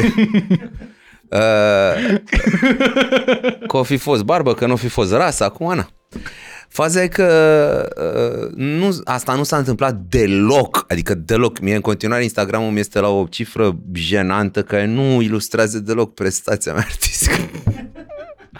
Uh, apropo, vă rog, dacă vreți să faceți uh, un gest de milostivenie, că rechizitele nu le-ați luat, biletele nu le-ați luat, dacă nu vă place să luați, dați, dați un follow la uh, Aron Teo Stand-Up uh, să fie de sufletul ăla bătrână. Turnați un like așa.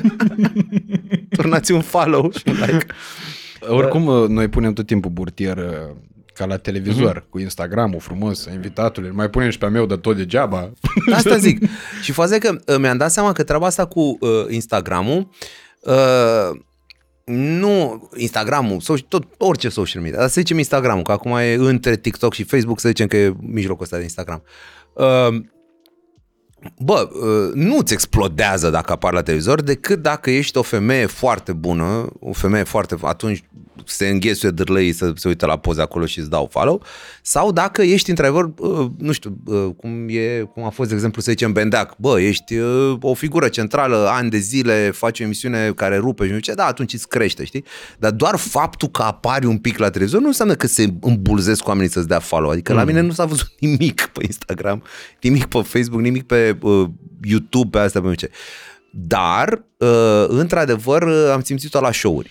Adică la show-uri uh, am simțit-o pentru că veneau oameni și ne ziceau v-am văzut la televizor și am venit să vă văd că v-am văzut la televizor. Uh, oamenii nu au fost, nu știu dacă au fost mult mai mulți, că de exemplu noi la uh, uh, Club 99 în București, uh, Club 99, 99 Club.ro, uh, veniți la show-uri. Uh, show-urile, în general, vreo 8 luni pe an sunt sold out toate. Uh, în afară de niște perioade pe vară, mai sărbători, mai nu știu ce, în general, vreo 8-9 luni pe an sunt sold out toate show-urile. Acum că eram pe TV, tot sold out erau, că tot a- aceleași locuri le aveam, numai că, uh, nu știu, cât am fost mai mult pe TV, că erau și reclame și promo-uri și toate așa, nu știu ce, era sold out un pic mai repede, adică în loc să fie sold out cu o zi înainte, era sold out cu trei zile înainte sau ceva. Dar Mm. noi aceleași bilete le vândeam, adică nu-i de parcă am făcut vreun ban în plus. Da, da, puteți să vă puneți show-uri în săli mai mari și în locații mai multe. Tu zici de țară, da. În Țară și diaspora, da. că Și- bănuiesc că diaspora aia e cea mai aducătoare de venit. Bă, nu Dacă- chiar. Nu. Cum îmi calculez eu mintea mea, că văd că prețul unui bilet Nu. e 40 de euro față de... Da, dar cheltuielile sunt enorme, adică și sala costă de 10 ori mai mult. Adică Ok. okay. cheltuielile sunt infernale în afară. Noi când mergem în afară nu facem mult mai mulți bani decât, uneori facem mai puțin bani. Adică sunt show-uri pe care le avem în afară la care câștigăm mai puțin decât dacă mergem la Brașov. Adică nu, Ok. nu e așa, nu e așa. Nu e, nu e the money maker aia. Nu Uite, e... asta e o chestiune la care nu mă gândeam. Păi da, am avut, de exemplu, acum am avut o deplasare, nu știu, unde eram? În Germania, câteva mii de euro sala. Adică sunt niște cheltuieli care- pe care în România nu le ai decât cu, nu știu, sala Palatului sau cu de-astea, dar în România nu există să dai 5.000 de euro pe o sală la Brașov sau la Iași sau la, înțelegi? Deci cheltuielile sunt mult mai mari. Camere de hotel, mâncarea, transportul, băutura, toate alea sunt mult mai scumpe, dar în principal sala, tehnicul, astea te omoară. Adică în Germania, în Franța, în, peste tot uh, și în Anglia. În Anglia am simțit-o mai puțin, dar în Europa continentală, toate cheltuielile astea cu sala și cu tehnicul și cu toate astea, te, te rup efectiv, adică sunt niște cheltuieli, cred că tura asta de când am fost uh, acum uh, Frankfurt, München, Nuremberg, cred că dacă adunăm chiriile și tehnicul pe aceste trei orașe, cred că putem să facem un turneu de 20 de orașe în România, adică lejer. Atât de mult costă, wow. știi? Și deci de-aia sunt biletele scumpe, pentru că sunt cheltuielile foarte mari și nu am făcut, deci în general nu facem, am făcut o medie așa pe show-uri uh, în afară, noi avem o medie care bate un pic peste ce avem în țară, dar nu, cred că e sub de cel mai multe ori. Cu niște vârfuri, știi? O Londra, că acolo vin mai mulți oameni sau nu știu ce, dar în general să știi că nu-i de parcă, mamă, am fost la München, te-a pupat fratele tău, o lună n-am nicio treabă. Nu sunt genul ăsta de bani în diaspora. Și uh, în diaspora nu știu, nu știu dacă am simțit televiziunea foarte mult. Poate un pic de tot, dar nu foarte mult.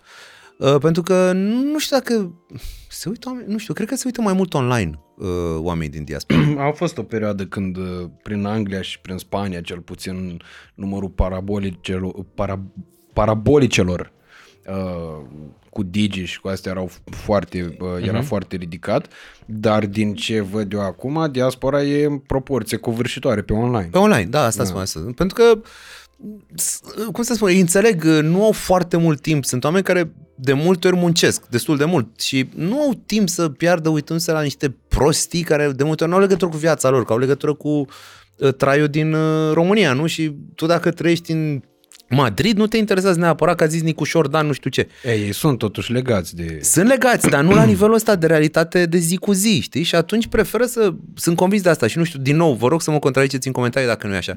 Dar cred că românii din diaspora preferă să-și aleagă conținutul pe care îl consumă din România. La modul, bă, uite, îmi place de țibulcă, că mă uit la țibulcă, na, că aia vreau eu să văd acum. Nu vreau să văd uh, orice a pus realitatea TV despre nu știu ce declarația unui ministru care nu zice nimic în viața mea, știi? Da, da. Și de asta zic că cred că e mai mult pe online diaspora acum. Și de asta spun că n-am simțit-o foarte mult la TV. Dar ce am simțit într-adevăr este uh, că s-a lărgit plaja.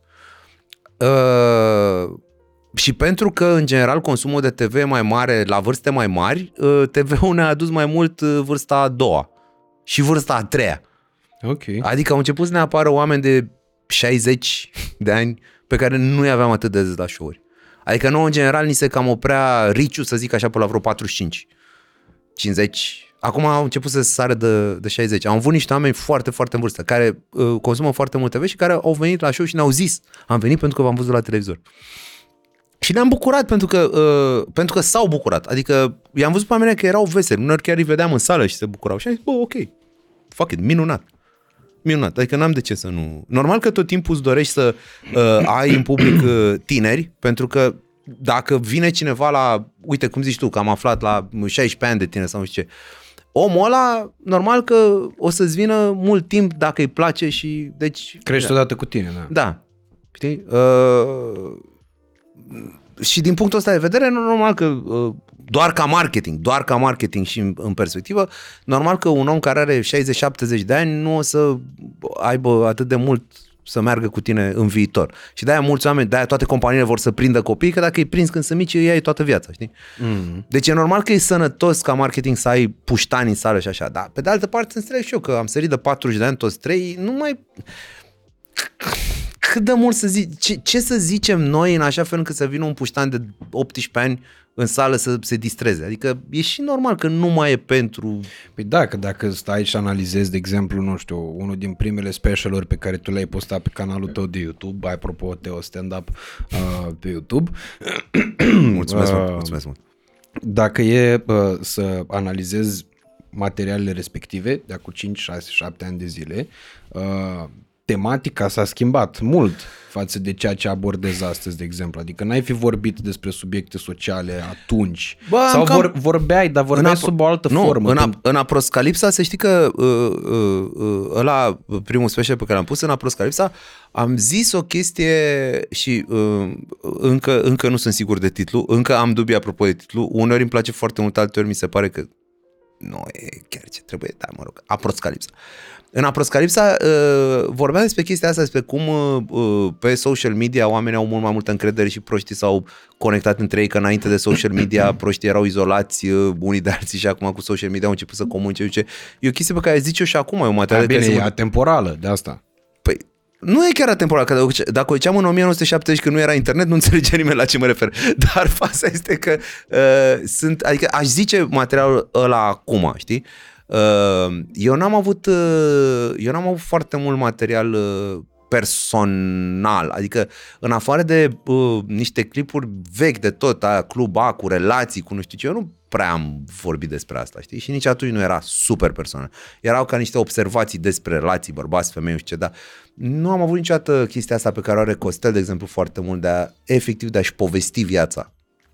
Că fiecare are stilul lui. Uh, și uite, uh, fără să săriți pe mine, vă rog fără să săriți pe mine că ne comparăm cu nu știu ce, dar e diferența între George Carlin și Richard Pryor. Richard Pryor uh, își povestea viața. El, materialul lui era despre viața lui, despre ce a trăit în copilărie, despre cum a luat foc, despre cum a făcut aia, despre cum a făcut aia, nu știu ce. Dacă te uiți la George Carlin la, uh, la uh, material, uh, poți să te uiți șase ore de stand-up la George Carlin și tu nu știi nimic despre viața lui. Deci nu știi cum e nevastă sa, câți copii are, ce e acasă la el, nimic. Nimic. Mm-hmm. Înțelegi? Adică uh, eu am ales să o iau pe drumul ăsta, de, nu e personal, nu, vă, nu povestesc neapărat din viața mea, din familia mea, din așa ceva. Costel e pe partea altă. Vio e la mijloc. El Dacă- e jumate pe personal, jumate pe observații. Știi? Dacă, Dar de asta spun că uh, schimbarea e mai puțin vizibilă la mine pentru că nevorbind despre viața mea și efectiv lucruri care mi se întâmplă la diverse stadii în viață, atunci nu prea poți să vezi uh, asta, știi? Da, da, uh, adică sunt, sunt de acord cu tine din an- anumite Băi, îți mulțumesc privințe. că ești de acord cu cum mă privesc eu pe mine. Uh, adică nu, sunt de acord cu ceea ce ai spus în, uh, în, uh, în chestia asta în, uh, și cu uh, Rentul ăsta, îmi dam pulea pe care le-ai avut. comparația pe care ai făcut-o, uh, dar uh, personal, ori probabil s- sunt mai de impact pentru mine anumite materiale, uh, spre exemplu, ăla, uh, uh, materialele în care uh, vorbești despre conspirații și despre Da. uh, uh, apucăturile uh, societății, Da. de asta cred că și au mai mult succes. Uh, pentru că se vede în cifre, adică... Bă, să știi că uh, mie mi se pare că uh, mi se pare că uh, cel mai de succes este uh, ce face uh, Costel uh, uh, și teoretic și practic, că se vede și la el, care are uh, cele mai mari uh, cifre dintre noi. Uh, deci și teoretic și practic mi se pare că cel mai de succes- succes pentru România ce face el. Uh, să știi că m, românii, spre deosebire de uh, cum să spun, societăți uh, anglosaxone, îmi pare rău dacă e târziu un podcast și încep să bat câmpii, dacă ai idee. Uh, noi fiind latini, uh, cu sângere mai fierbinte, uh, balcanii, să zicem, mă rog, uh, pe noi, nouă ne pasă mai mult uh, personalul și vrem mai mult să auzim de, uh, de oameni, de, știi, de cât de judecăți, de tot felul de analize, de... Nu prea suntem noi fierți pe asta, pe, ca români, pe uh, chestii obiective. Dă-mi-le subiectiv, zi-mi o poveste, știi? Și uh, de asta, dacă te uiți, uh, cei mai, uh, cei mai mari uh, stand-up-ări uh, uh, români pe cifre, deci obiectiv vorbind, sunt uh, patru. În momentul ăsta este Bobonete, Micuțu, Costel și Sorin Pârcălab. Mm. Și ce au toți patru în comun este că sunt storyteller. Ei sunt oamenii care vin și îți zic o poveste pe scenă. Da? Nu este niciunul pe uh, one-linere, niciunul pe, nu știu, dark, uh, uh, absurd, uh, nu știu ce. Bobonete, Micuțu, Costel, Sorin Pârcălap, toți trei, toți patru storytelleri.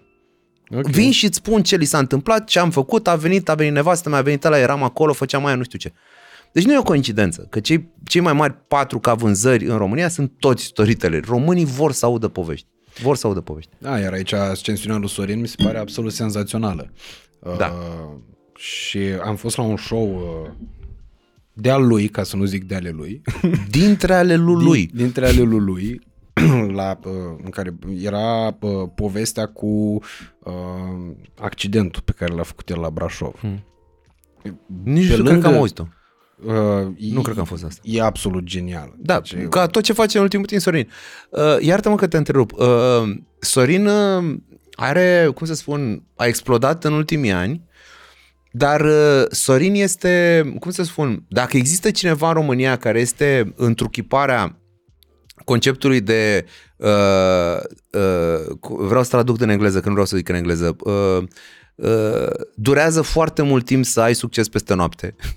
Da, Știi da, vorba da, aia? Da, da, da. Takes a lot of time to be an overnight success. Mm. Ăla este Sorin. Adică uh, el a explodat într-un timp relativ scurt foarte puternic, dar dacă e cineva care să merite succesul ăsta, să zic foarte sincer, dintre toți, dintre noi toți, el o merită cel mai mult. Este, el este omul care a muncit cel mai mult, este omul care a depus cel mai multe, cum să spun, sudoare, sânge, uh, uh, pasiune, uh, trăire, creier. Uh, a, bă, omul a, a, a trăit și a respirat chestia asta ani de zile fără niciun pic de succes. Înțelegi? Îngropat, uh, supărat, uh, cu uh, belele, a trăit și a respirat chestia asta și a făcut-o fără să se oprească nici măcar o secundă. Și de asta spun că succesul lui, absolut toată explozia asta este cea mai meritată explozie pe care o să o vezi în stand-up românesc. Deci este bravo lui, în sfârșit primește ceea ce merită și merită asta de ani de zile. Deci e Da, și Extraordinar. e, uh, e uh, un exemplu dătător de speranță și pentru alți oameni, uh-huh. deși și aici mi se pare Exact. că treaba vine cu două tăișuri, pentru că e o discuție pe care o am cu foarte multă lume, inclusiv cu Sorin am avut-o, uh, cu foarte multă lume din domeniu. Uh, în legătură cu oamenii care insistă, poți să insiști într-o direcție bună și să ți se întâmple ce i s-a întâmplat lui Sorin, pe de altă parte poți să și uh, uh, bați apa în piu degeaba foarte mulți ani. Uh-huh. Și atunci el vine și zice că, domnule, uh, există totuși anumite barometre după care poți să stabilești dacă merită să te sacrifici în continuare sau pur și simplu e cazul să schimbi macazul. Bă, uh, mie mi se pare că normal că Sorin o vede inginerește, că lui îi curg biți prin sânge, nu sânge. Biți în vene, nu sânge. Uh, El are fibră optică, nu, da, va, nu n-are, vase n-are de vene, sânge. are fibră optică, da. Normal că el o privește inginerește. Aici nu sunt de acord cu el. Uh, eu cred că uh, nu e o alegere rațională pe care o faci când insiști atât de mult timp fără să ai succes. Adică e o alegere pe care o faci, uh, nu știu acum, eu sunt ultimul om care să o ardă cu de-astea sufletește emoțional. Aici nici nu suntem la nu știu, la morar la podcast, o dăm în astea cu lacrimi, cu Dumnezeu, harul divin și astea. Dar faza e că uh, Da, dacă ai vreo dramă, poți să spui că prinde. Bă, dacă vrei, dacă vrei pe... s- Dacă vrei plâng pe sfârșit ca să facem niște vizuri, adică nu... Dar uh, nu cred că este o chestie pe care o faci rațional în momentul în care insiști într-o chestie uh, uh, care nu merge. Pentru că ori e o chestie rațională pe care o duci până într-un punct și zici ok, gata, fac it, uh, schimb macazul, orice cred eu este că e o treabă pe care vrei să o faci orice ar fi. E cum ar veni definiția artistului, adică bă, eu ăsta sunt, asta fac. Uh, Că merge sau nu merge nu contează atât de mult cât faptul că eu ăsta sunt și asta fac, știi? Mm. Adică una e o perspectivă obiectivă, una e o perspectivă mai, nici măcar subiectivă, emoțional să zic. Și ți-am zis, eu sunt ultimul om care lucrez în domeniul ăsta, dar totuși, bă, dacă insiști să faci așa cum a făcut el, uh, în ciuda, uh, cum să spun, a, că nu e de parcă el era vai mama lui, dar nu avea succes, nu, relativ la ceea ce făcea și cât muncea, nu avea succesul pe care merita nu a făcut asta decât pentru că ăsta e și asta face. El este stand-up și stand-up face. Mm. Uh, nu e vorba de o alegere de asta pe calcule, pe ia să vedem cât ne-a dat uh, Delta Teu. Delta Teu ne-a dat subunitar, păi ok, atunci ne lăsăm de stand-up și ne apucăm de altceva. Că n-ai de ce să te apuci altceva. Asta faci, ăsta ești, știi? Și de asta zic că nu cred că e atât de rațională alegerea. Și uh, într-adevăr e trist când vezi un om că poate și oamenii care se uită la podcast poate au în viața lor un om care insistă într-o chestie în care eșuează și îl judeci și zici, bă, lasă-te dracului de aia, nu e pentru tine și ăla, nu, nu, nu, că nu, nu, nu și ratează viața. Sincer să spun acum, e oare mai grav să-ți ratezi viața făcând ceva care te pasionează decât să ai succes făcând o chestie care te omoară? Adică că atâția oameni se e o duc la muncă discuție și destul de amplă asta. se duc la muncă și simt fiecare minut ca o oră și îi omoară și îi tocește și simt că le vine să se spânzure și au succes în chestia aia. Mm. E oare mai bine să ai succes în chestia aia decât să eșuezi în partea altă? E... Bine, depinde cum definești succesul. Apropo Păi, de asta melodia zic. lui Guess Who cu grasul XXL. Asta zic, că depinde și asta ce înseamnă. Pentru că dacă definești succesul foarte, De foarte fapt, e strâmt, doar al lui grasul. Nu știu exact. Hai, definește în succesul. Zici că banii, curvele, da, e doar al lui grasul, da. Păi vezi, asta spun. Uh, depinde cum îl definești. Dar uh, ca societate avem niște repere destul de clare despre defini succesul. dacă nu stăm noi ca doi băieți, beți pe vin roșu să batem câmpii, ca societate e de clar, destul de clar unde e succesul. Că ca societate, în general, societățile vestice, nu știu exact în China sau în Filipine cum e, dar în general succesul e definit noi, noi nu suntem o comună hipioată ca societate, nu suntem la modul a, ești super de succes, că ia uite cum, ce frumos te Succesul e definit material și prin statut. Mm-hmm. Și de cele mai multe ori statutul prin material, dar nu, de, nu 100% în cazuri, că poți, dacă ajungi într-un punct de renume ca artist sau ca așa, să ai statut fără material neapărat. Da, da. Dar, în general, succesul e raportat la material. Și, de multe ori, succesul ăla material vine fără vreo satisfacție interioară. Și, uh, nu știu, eșecul sau sărăcia să vină cu o satisfacție interioară. Nu știu, mie mi se pare că mulți dintre noi, uh, din nou, fără să mă duc în zona morar, măruță, dar uh, mulți dintre noi ăștia cu care ai vorbit, și Costel, și eu, și Vio, și Borda, și tot așa, am putea zice că suntem binecuvântați, că am reușit să le intersectăm. Adică am reușit să obținem mare parte din ceea ce se numește succesul um, definit așa cum definește societatea, uh, fără suferința și chestia. Adică făcând o chestie care chiar mm. ne place și pe care probabil că am fi continuat să o facem și dacă nu făceam niciun bani din asta. Probabil că am fi ținut-o ca hobby. Adică dacă nu mergea nimic, dacă nu mergea absolut nimic și nu s-ar fi dezvoltat așa cum s-a dezvoltat, dacă am trăit într-o realitate paralelă în care nu ne-ar fi mers deloc chestia asta, eu am o vagă impresie că eram acum, nu știu, fiecare ba în publicitate, ba la teatru, ba avocat, ba nu știu ce și n-am mai fi întâlnit cum se întâlnesc băieții la karaoke la un stand-up, știi? Adică nu cred că ar fi dispărut din viața noastră. Da, ceea ce bă, e bă, foarte important pentru că bă, ați neglija o pasiune, bă, a o bă, nega pur și simplu, a omorâ, e, bă, cred eu, total nesănătos. Adică se pot naște lucruri foarte mișto din chestia respectivă, indiferent ce ai face tu, da, mă, living. Da, mă știu, dar din păcate oamenii n-au des, nu, nu sunt atât de privilegiați încă să mai aibă timp sau energie să mai facă asta, știi? Adică eu, de exemplu, uh, n-am copil, dar dacă ai un job și un copil, deja spațiul ăla în care mai poți tu să îți urmezi pasiuni sau așa e, e atât de, adică nu știu, nu. Sunt uh, prea bătrân să mai fiu uh, comunist sau socialist, dar bă, treaba asta cu jobul, capitalismul ăsta, așa, azi cam strivește sufletul, adică nu e jobul ăla la care te duci fără să-ți provoace vreo satisfacție și după aia trebuie să asigur pentru familie și după aia timp acolo și nu ce. Nu-ți mai lasă timp să fii. Dar crezi că ar putea exista o societate de asta ideală, poate chiar utopică, în care nimic, nimic, majoritatea oamenilor să facă ceea ce le place? Nimic ideal nu poate exista și nu, nu a existat vreodată.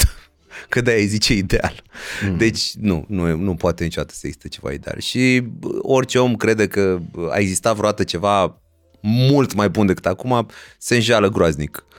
Uh, nu numai pentru că cum să spun, dacă stai să o măsori, trăim în, știi că e toată aia cea mai bogată, prosperă și uh, uh, uh, uh, liniștită perioada omenirii, și în e. general, așa. Tocmai deși asta, acum, a, asta e periculos. Deși acum s-au aprins două ochiuri la ragaz care s-ar putea să dea oala în clocot, dar uh, uh, totuși, uh, lăsând asta la o parte, că asta e foarte dis- disputată și, mă rog, poate chiar mă jur oameni că zic, dar chiar așa e, adică pe toate cifrele global vorbind, e o perioadă, na, uh, ultimele zeci de ani au fost unele cele mai liniștite și prospere perioade din uh, istoria noastră ca specie. Dar uh, uh, oricând, ori în orice perioadă te duci, o să fie oameni care zică că e nasol, tot, nu cred că ai stat vreodată bine. Adică oamenii când zic că era mai bine înainte, eu nu știu unde e înaintele ăla. Doar în tinerețea lor. Oamenii zic că era mai bine înainte, în sensul că erau ei tineri. Și când ești tu tânăr, totul e mai frumos. Soarele răsare puternic, uh, știi? Ești, ești bine. Mm. Îmbătrânești, începe să pută situația. Te apropii de moarte, pute tot. Știi? Dar uh, uh, uh, nu cred că uh, a existat vreodată vreo situație mult mai bună. Păi uite, pe, pe mine uh, uh, real ce mă îngrijorează și e, uh, cum zice... Ce îmi place că se face târziu, sărim de două ore și am venit să discutăm lucrurile cu adevărat important. Asta îmi place foarte mult. Că am zis, comedy box, intrați pe comedy box. Și acum, de, societatea care... A, așa sună prieteni a doua oră de podcast. Sfârșitul celei de-a doua ore de podcast pe vin. E, bă, societatea, până la urmă, trebuie, trebuie să înțelegi apropo de noi ca specie. Păi da, dar știi de ce uh, îți spun întrebările astea și uh, consider că ești unul din, uh, dintre oamenii care uh, sunt expertizați în aș... Uh, nu sunt expertizat deloc, sunt, uh, am multă încredere în părerile mele. Păi, ok, ok. Eu nu vreau să cresc așteptările acum. Uh, pot să-ți explic doar logica din spatele Da, uh, gândurilor da, mele. da. Uh, e Ce bine că ai ascuns logica în spatele gândurilor și n-ai lăsat-o să intre în gânduri. Ce trebuie să ții logica și gândurile separate.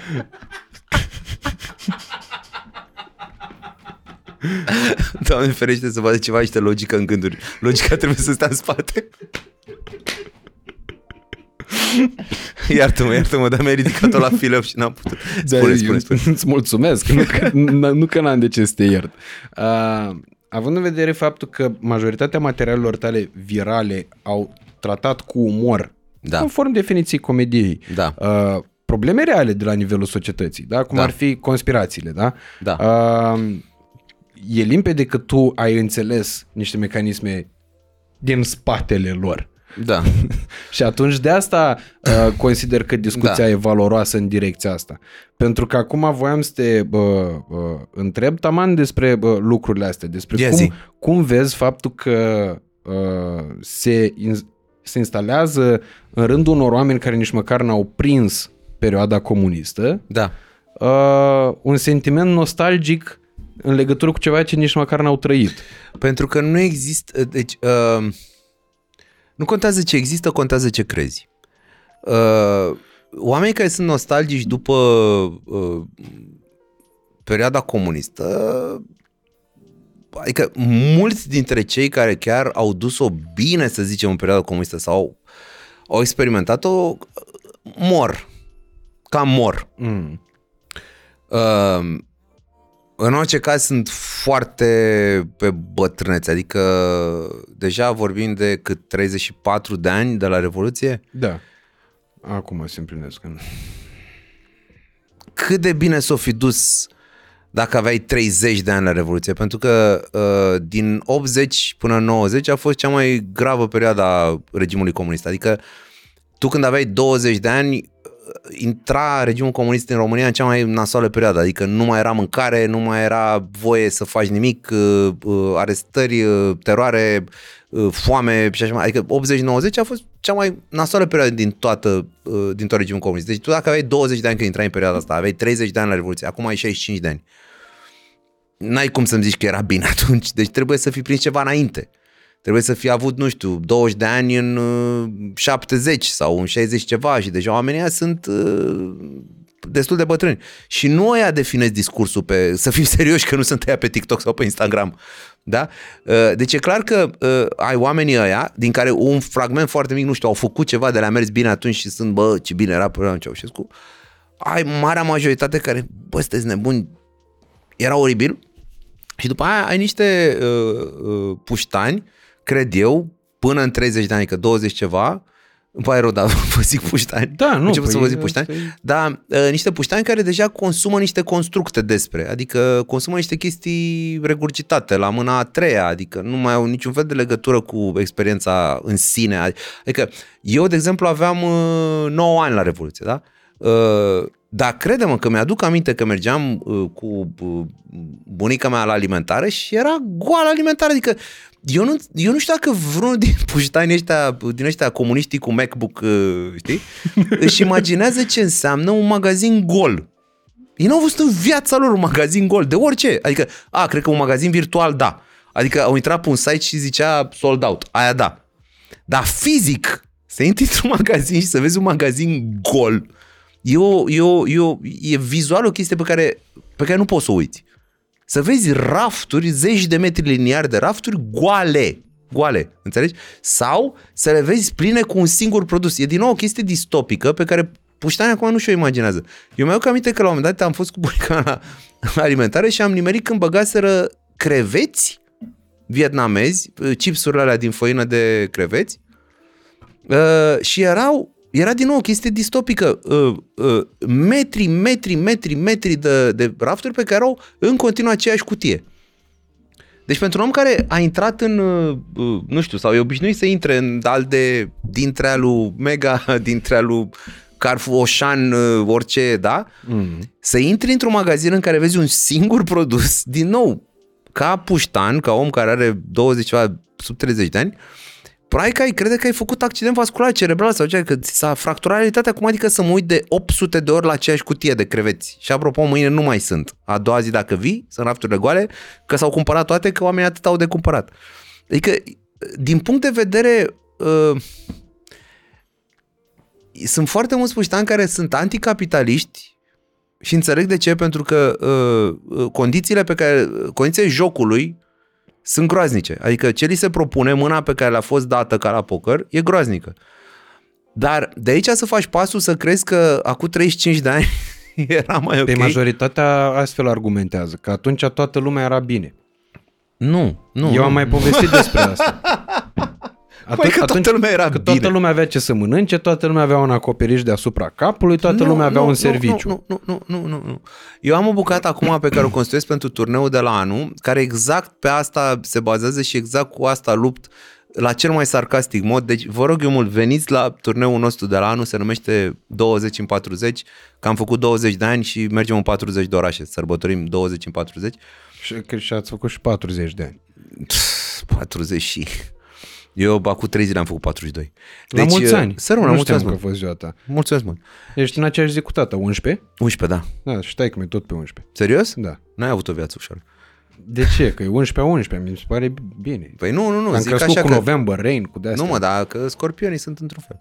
A, da, mi-a fost complicat. Asta zic, că n-ai avut, n-ai avut o viață ușoară.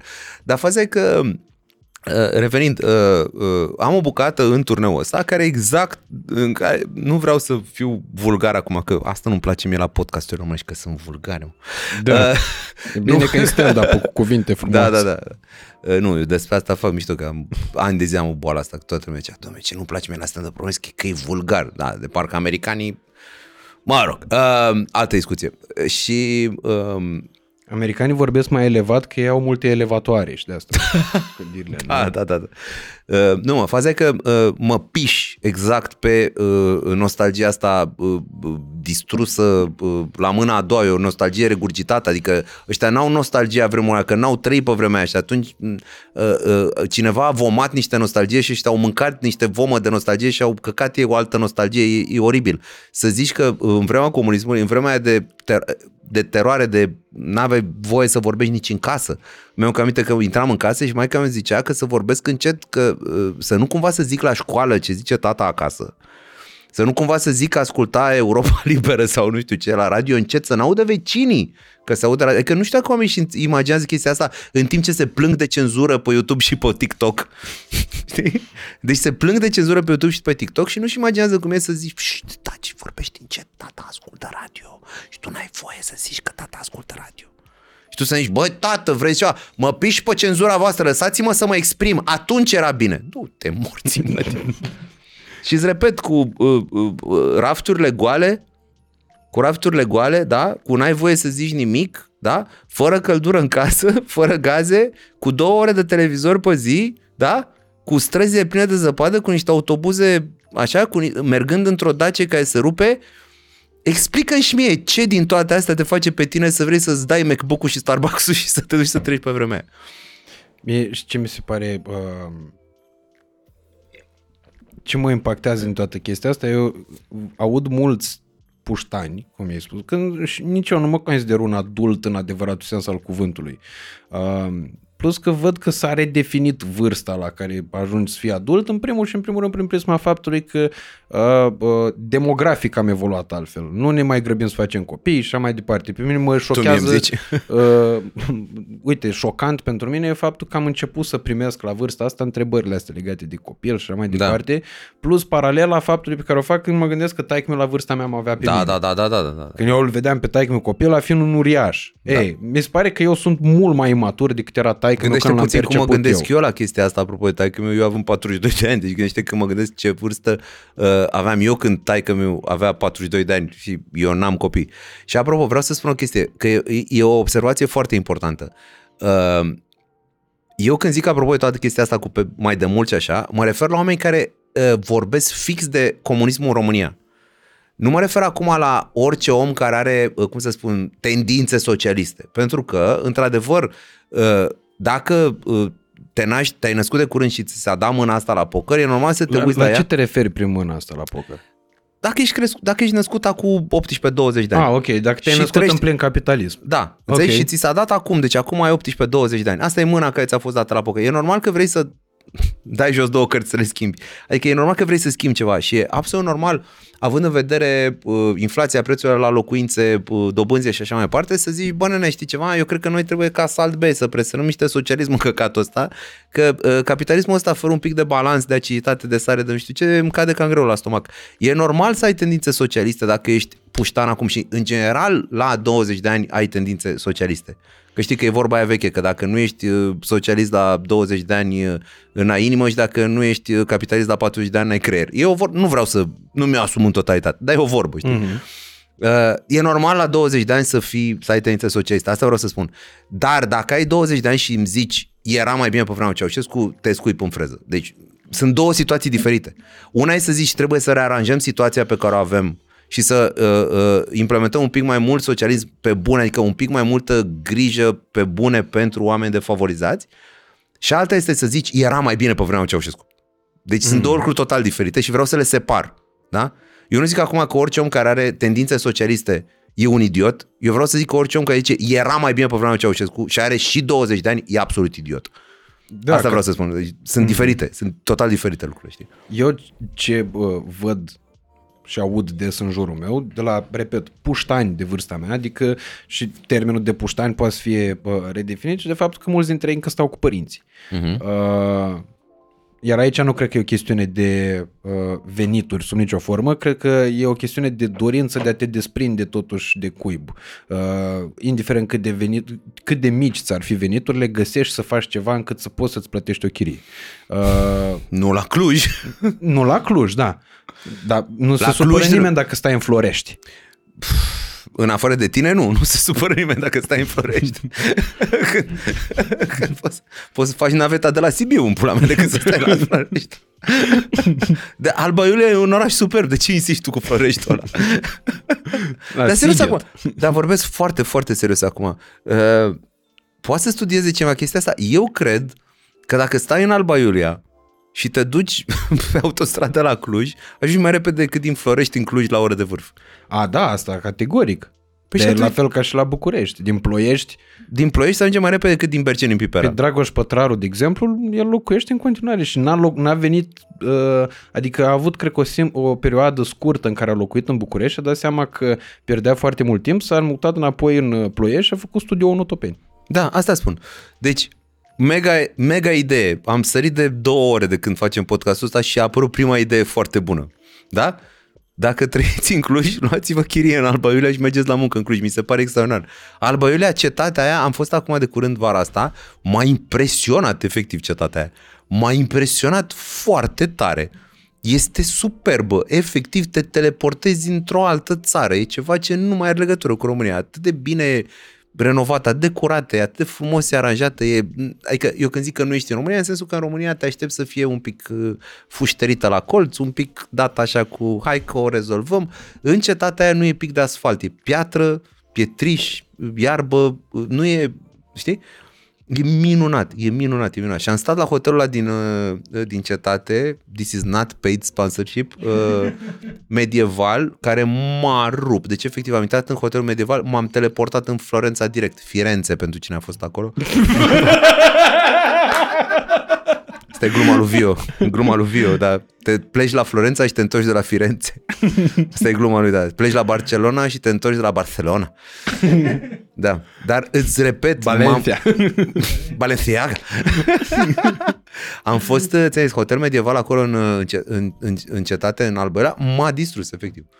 Atât de multă piatră, atât de multă verdeață, statui, priveliște, ceva. Deci mutați-vă în Albăiulea. Bine, normal că nu o să se mute nimeni în chirie la hotel medieval în cetate. Practic o să deci s-ar putea să fie mai ieftin decât să S-ar putea să fie mai ieftin decât Cluj, da. exact, poate nu ați 2-3 și vă luați un apartament în hotel medieval, da. Dar, din nou, cred că e ok să trăiești în Alba și să te duci la, la muncă în Cluj. E, pe dar în afară, se, în societățile vestice, anglosaxone, se... Decadente, decadente, progresiste, decadente. Da, așa. Se întâmplă în multe dintre cazuri chestia da. asta. Să lucrezi, să locuiești în afara orașului da, și să da. lucrezi în orașul respectiv. Sau chiar în alt oraș. În alt adică. oraș, da. da. unde, de unde pornisem la asta era că aud mulți puști de ăștia de vârsta mea, 27, 28, 25, 24 de ani, care vorbesc gurile lor, prin gurile lor vorbesc creierile părinților lor. Da, pe e normal. Și a prietenilor de familie. E normal, da. Uh, și atunci, de, de aici îmi pot explica puțin această chestiune, pentru că uh, în capitalismul a venit și cu avantaje și cu dezavantaje și atunci dacă tu nu reușești să percepi avantajele și ți-e mai comod doar să te lamentezi de dezavantajele lui, în momentul ăla uh, retorica asta a nostalgiei comuniste, pe care ai mai și auzit-o de la cineva, uh, e foarte confortabilă pentru că e, reprezintă externalizarea oricărei surse de vinovăție. Exact, exact asta spun. E uh, uh, o, un fel de exact cum ziceam de a te plânge scoți ce e rău din tine, te-ai plâns, domne, acum e rău, înainte era bine, gata, eu nu am ce să fac, dacă acum e rău, e rău. Înainte era bine, dar n-am, n-am prins eu înainte. Nu m-am Dar, născut când trebuia. Nu m-am născut eu când trebuia. Ceea ce este total fals, credeți-mă, nu voi ați iernile alea. N-aveți idee cum arată Bucureștiul iarna în 80... Uh, uite, 88, să vă zic, când aveam eu 7 ani, că mi-au cam aminte nu vreți să vedeți mizeria aia și autobuzele alea și căciulile alea și fețele alea și uh, toate alea, nu vreți să le vedeți. Credeți-mă că nu vreți să le vedeți.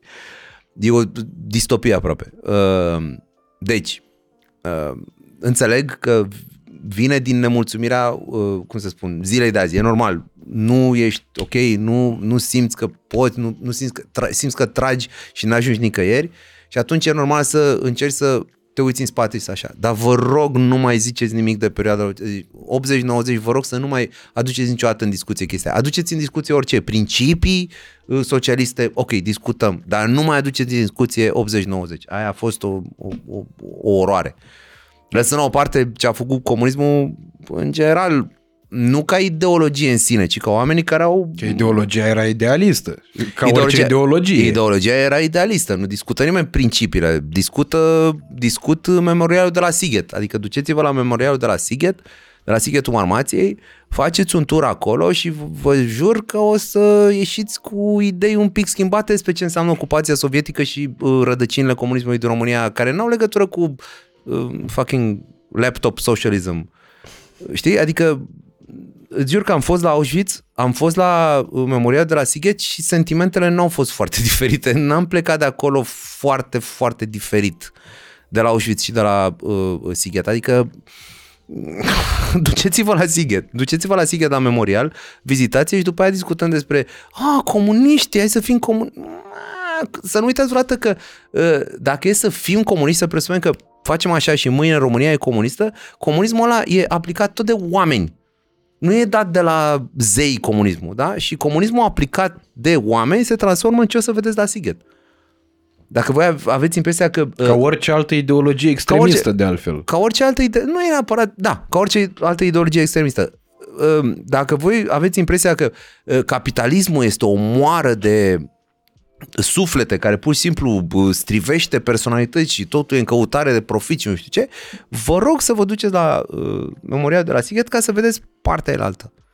Adică exact ideologia opusă, dar aplicată tot de oameni. Adică mm. tot în mâna unor oameni care își doresc putere. Și putere, putere. care naște monștri, evident. Exact, exact, exact. Și care naște suferință. Pentru Dacă că... are cineva impresia că uh, capitalismul e o explozie, de, uh, ăsta, comunismul e o explozie de uh, steaguri Pride uh, peste uh, expresie liberă și uh, secera cu ciocanul înseamnă că noi suntem, ne exprimăm cum vrem, duceți-vă la memorialul de la Sighet.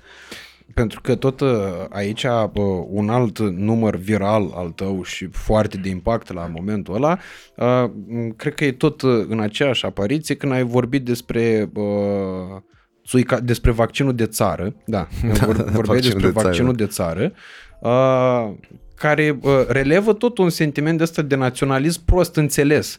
Că las că fac eu a meu, că ce fac eu e mai bun, bă, știu ăia ce avem noi nevoie mai bine. Uh, fii atent. Uh, eu cred foarte mult în toată chestia uh, uh, locală, uh, regională, națională. Cred că uh, uh, România ar putea să consume, mă refer acum mai ales la mâncare și la băutură, ar putea să consume mult mai mult local, uh, regional și național uh, decât o fac. Mm. Uh, Eu nu accept uh, naționalismul ca idee, ca ideologie, uh, accept patriotismul. Uh, Diferența între naționalism pe- și patriotism pe care o văd eu este că naționalismul este uh, o reacție împotriva a ceva, iar patriotismul este constructiv. Exact, da. Uh, să fii patriot înseamnă să îți iubești uh, țara, uh, neamul, familia, vecinii, cât se poate. să bei vinul din uh, uh, uh, țară, să care de mănânci multe ori e brânza mai de- bun. care de multe ori e mai bun. Asta încerc să spun. Nu înseamnă să bei de-al dracu vin prost că e românesc. Da. ce spun? da. Eu așa văd naționalismul. Naționalismul înseamnă beau vin prost de-al dracu, că e românesc, ca să nu beau eu vinul ăla de la iudei, de la străini, de la... Înțelegi? Patriotismul înseamnă, tată, am căutat și am găsit o cramă care îmi place în România și cumpăr de la crama aia și asta înseamnă, adică e constructiv, da? Mm. Nu înseamnă, dar dracu nu beau va- vin de la spanioli că e străin, înseamnă vreau să beau vinul de la ăia, dar la ăia le dau bani și îi ajut să își crească afacerea și asta e. Asta e, că patriotism. și asta cu put your money where your mouth is mi se pare Asta spun. foarte important. Păi da, dar faza e că nu accept, uh, uh, nu accept naționalismul pentru că mi se pare clădit pe ură, uh, uh, mi se pare minunat patriotismul care e clădit pe uh, acceptare, pe construcție, pe pozitiv, știi? Nu mă interesează pe cine urăști, zim pe cine ajuți. Atâta spun. Deci nu mă interesează că ai tu boală pe ăia, pe ăia, pe evrei, pe nemți, pe francezi, pe americani, pe... nu mă interesează pe cine urăști. Mm. Zim pe cine ajuți. Asta e important. Adică asta clădește țara, nu ura ta. Uh, Dragoste, ajutorul. Zimi unde te duci, la ce pensiune te duci, zimi... Da, dar nu înseamnă că te duci oriunde pentru... Pe mine asta mă omoară faptul că nu trebuie să consumi orice produs românesc pentru că e românesc. Dar găsește produsul ăla românesc șmecher și sprijină-l pe ăla. Adică nu zice nimeni să mănânci parmezan românesc. Nu avem parmezan în România, în pula mea, nu zice nimeni să mănânci... Pe... Domne, eu nu Da, o mănânc brânză parmezan. de călugăr merge. Brânza de regelui. e veche referința deja. În termen de internet e dusă de mult. Da? Brânza regelui, imediat o iau în gură. Uh, deci...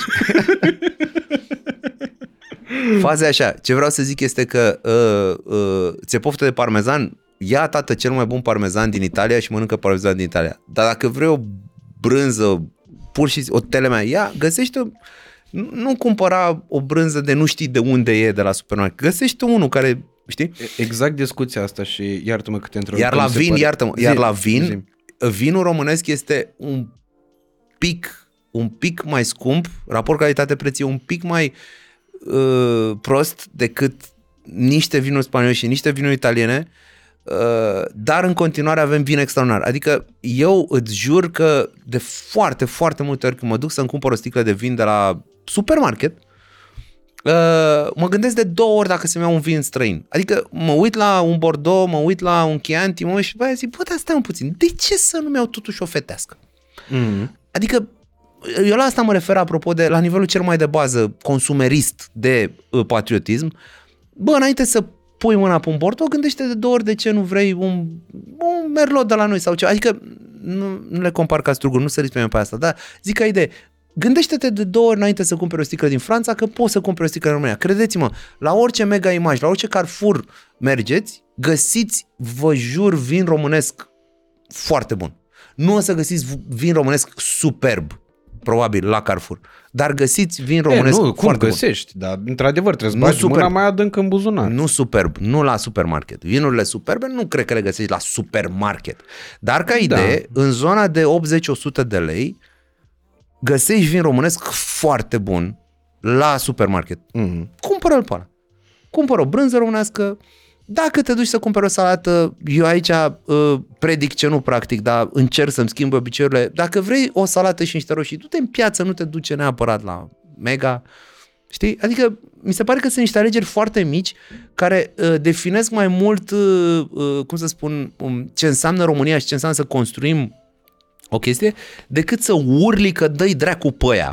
Da, da, da, exact. Că dă-i dracu pe aia Eu am avut conștientizarea asta în momentul în care eram la Iași și nu aveam uh, uh, toate echipamentele mele de uh, mers la fotbal, cum merg eu dat pe an, dar eu fiind împătimit al uh, uh, privitului și al jucatului de FIFA, am echipamente, adică uh, primul echipament pe care, mi l-am, pe care l-am primit a fost cu Chelsea, după aia am primit cu Național Anglic, că aveam un film, șofer pe tir în Anglia. Mm. Uh, după aia bă, Da. m-am, m-am dus la uh, zi să zic, la uh, München, la Allianz Arena, mi-am cumpărat cu Bayern München. Pe unde mă duceam, cumpăram echipamente, să duc ai mei prin vacanțe, că culmea, nu știu cum dracu să să ducă ei și eu să muncesc, probabil că ciclicitatea.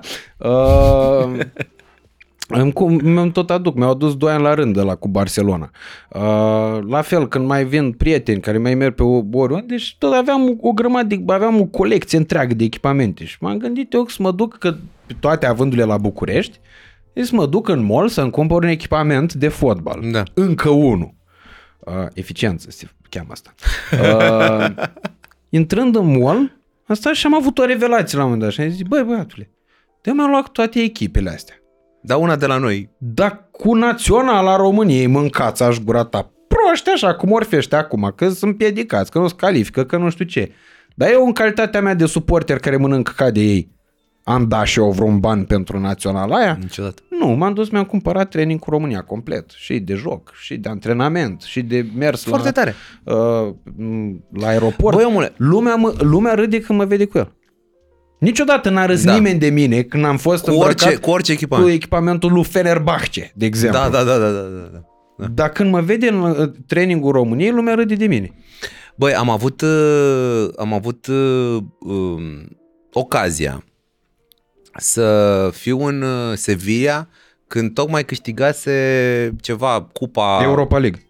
Europa League a câștigat, Mhm. anul trecut eram. Da, Europa League. Ok. Și am avut norocul să fiu în Sevilla când, uh, când sărbătoreau oamenii pe stradă. Băi, deci ca să înțelegi, eu sunt zero cu fotbalul. N-am idee de nimic.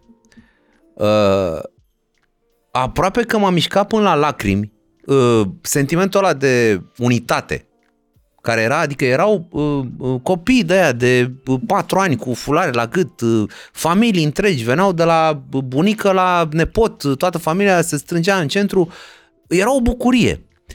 Uh, era o bucurie, era o chestie, bă, ceva, îți jur, parcă și acum vine să plâng că mi-au aminte ce sentiment era de tot orașul pulsa mm-hmm. în centru că au câștigat uh, un căcat de meci de fotbal până la urmă, știi?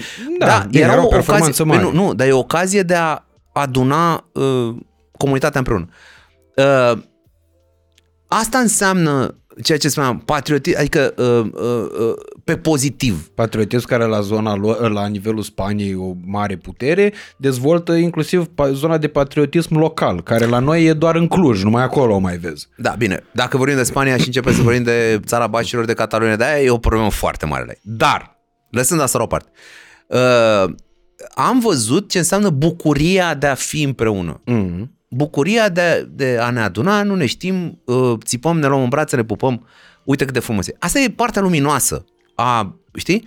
Uh, nimeni acolo nu era să uh, înjure o altă echipă. Adică nimeni nu era la modul și apropo muie la Atletico Madrid. Ei se bucurau de Muie lui Betis, că la ei e rivalitatea mare în, chiar în dar oraș. nu lasă asta, dar în general, știi, adică lasă că în oraș, dar în general nu era împotriva al cuiva. Mhm. Nu era împotriva al cuiva, era doar pentru noi. Asta încerc să spun că eu la asta mă refer când zic patriotism versus naționalism. Exact, Văd da. naționalismul cu pumnii încleștați, cu scrâșnit în dinți, cu să moară toți în afară de noi, iar patriotismul îl văd așa. Hai să ne bucurăm de noi. Hai să...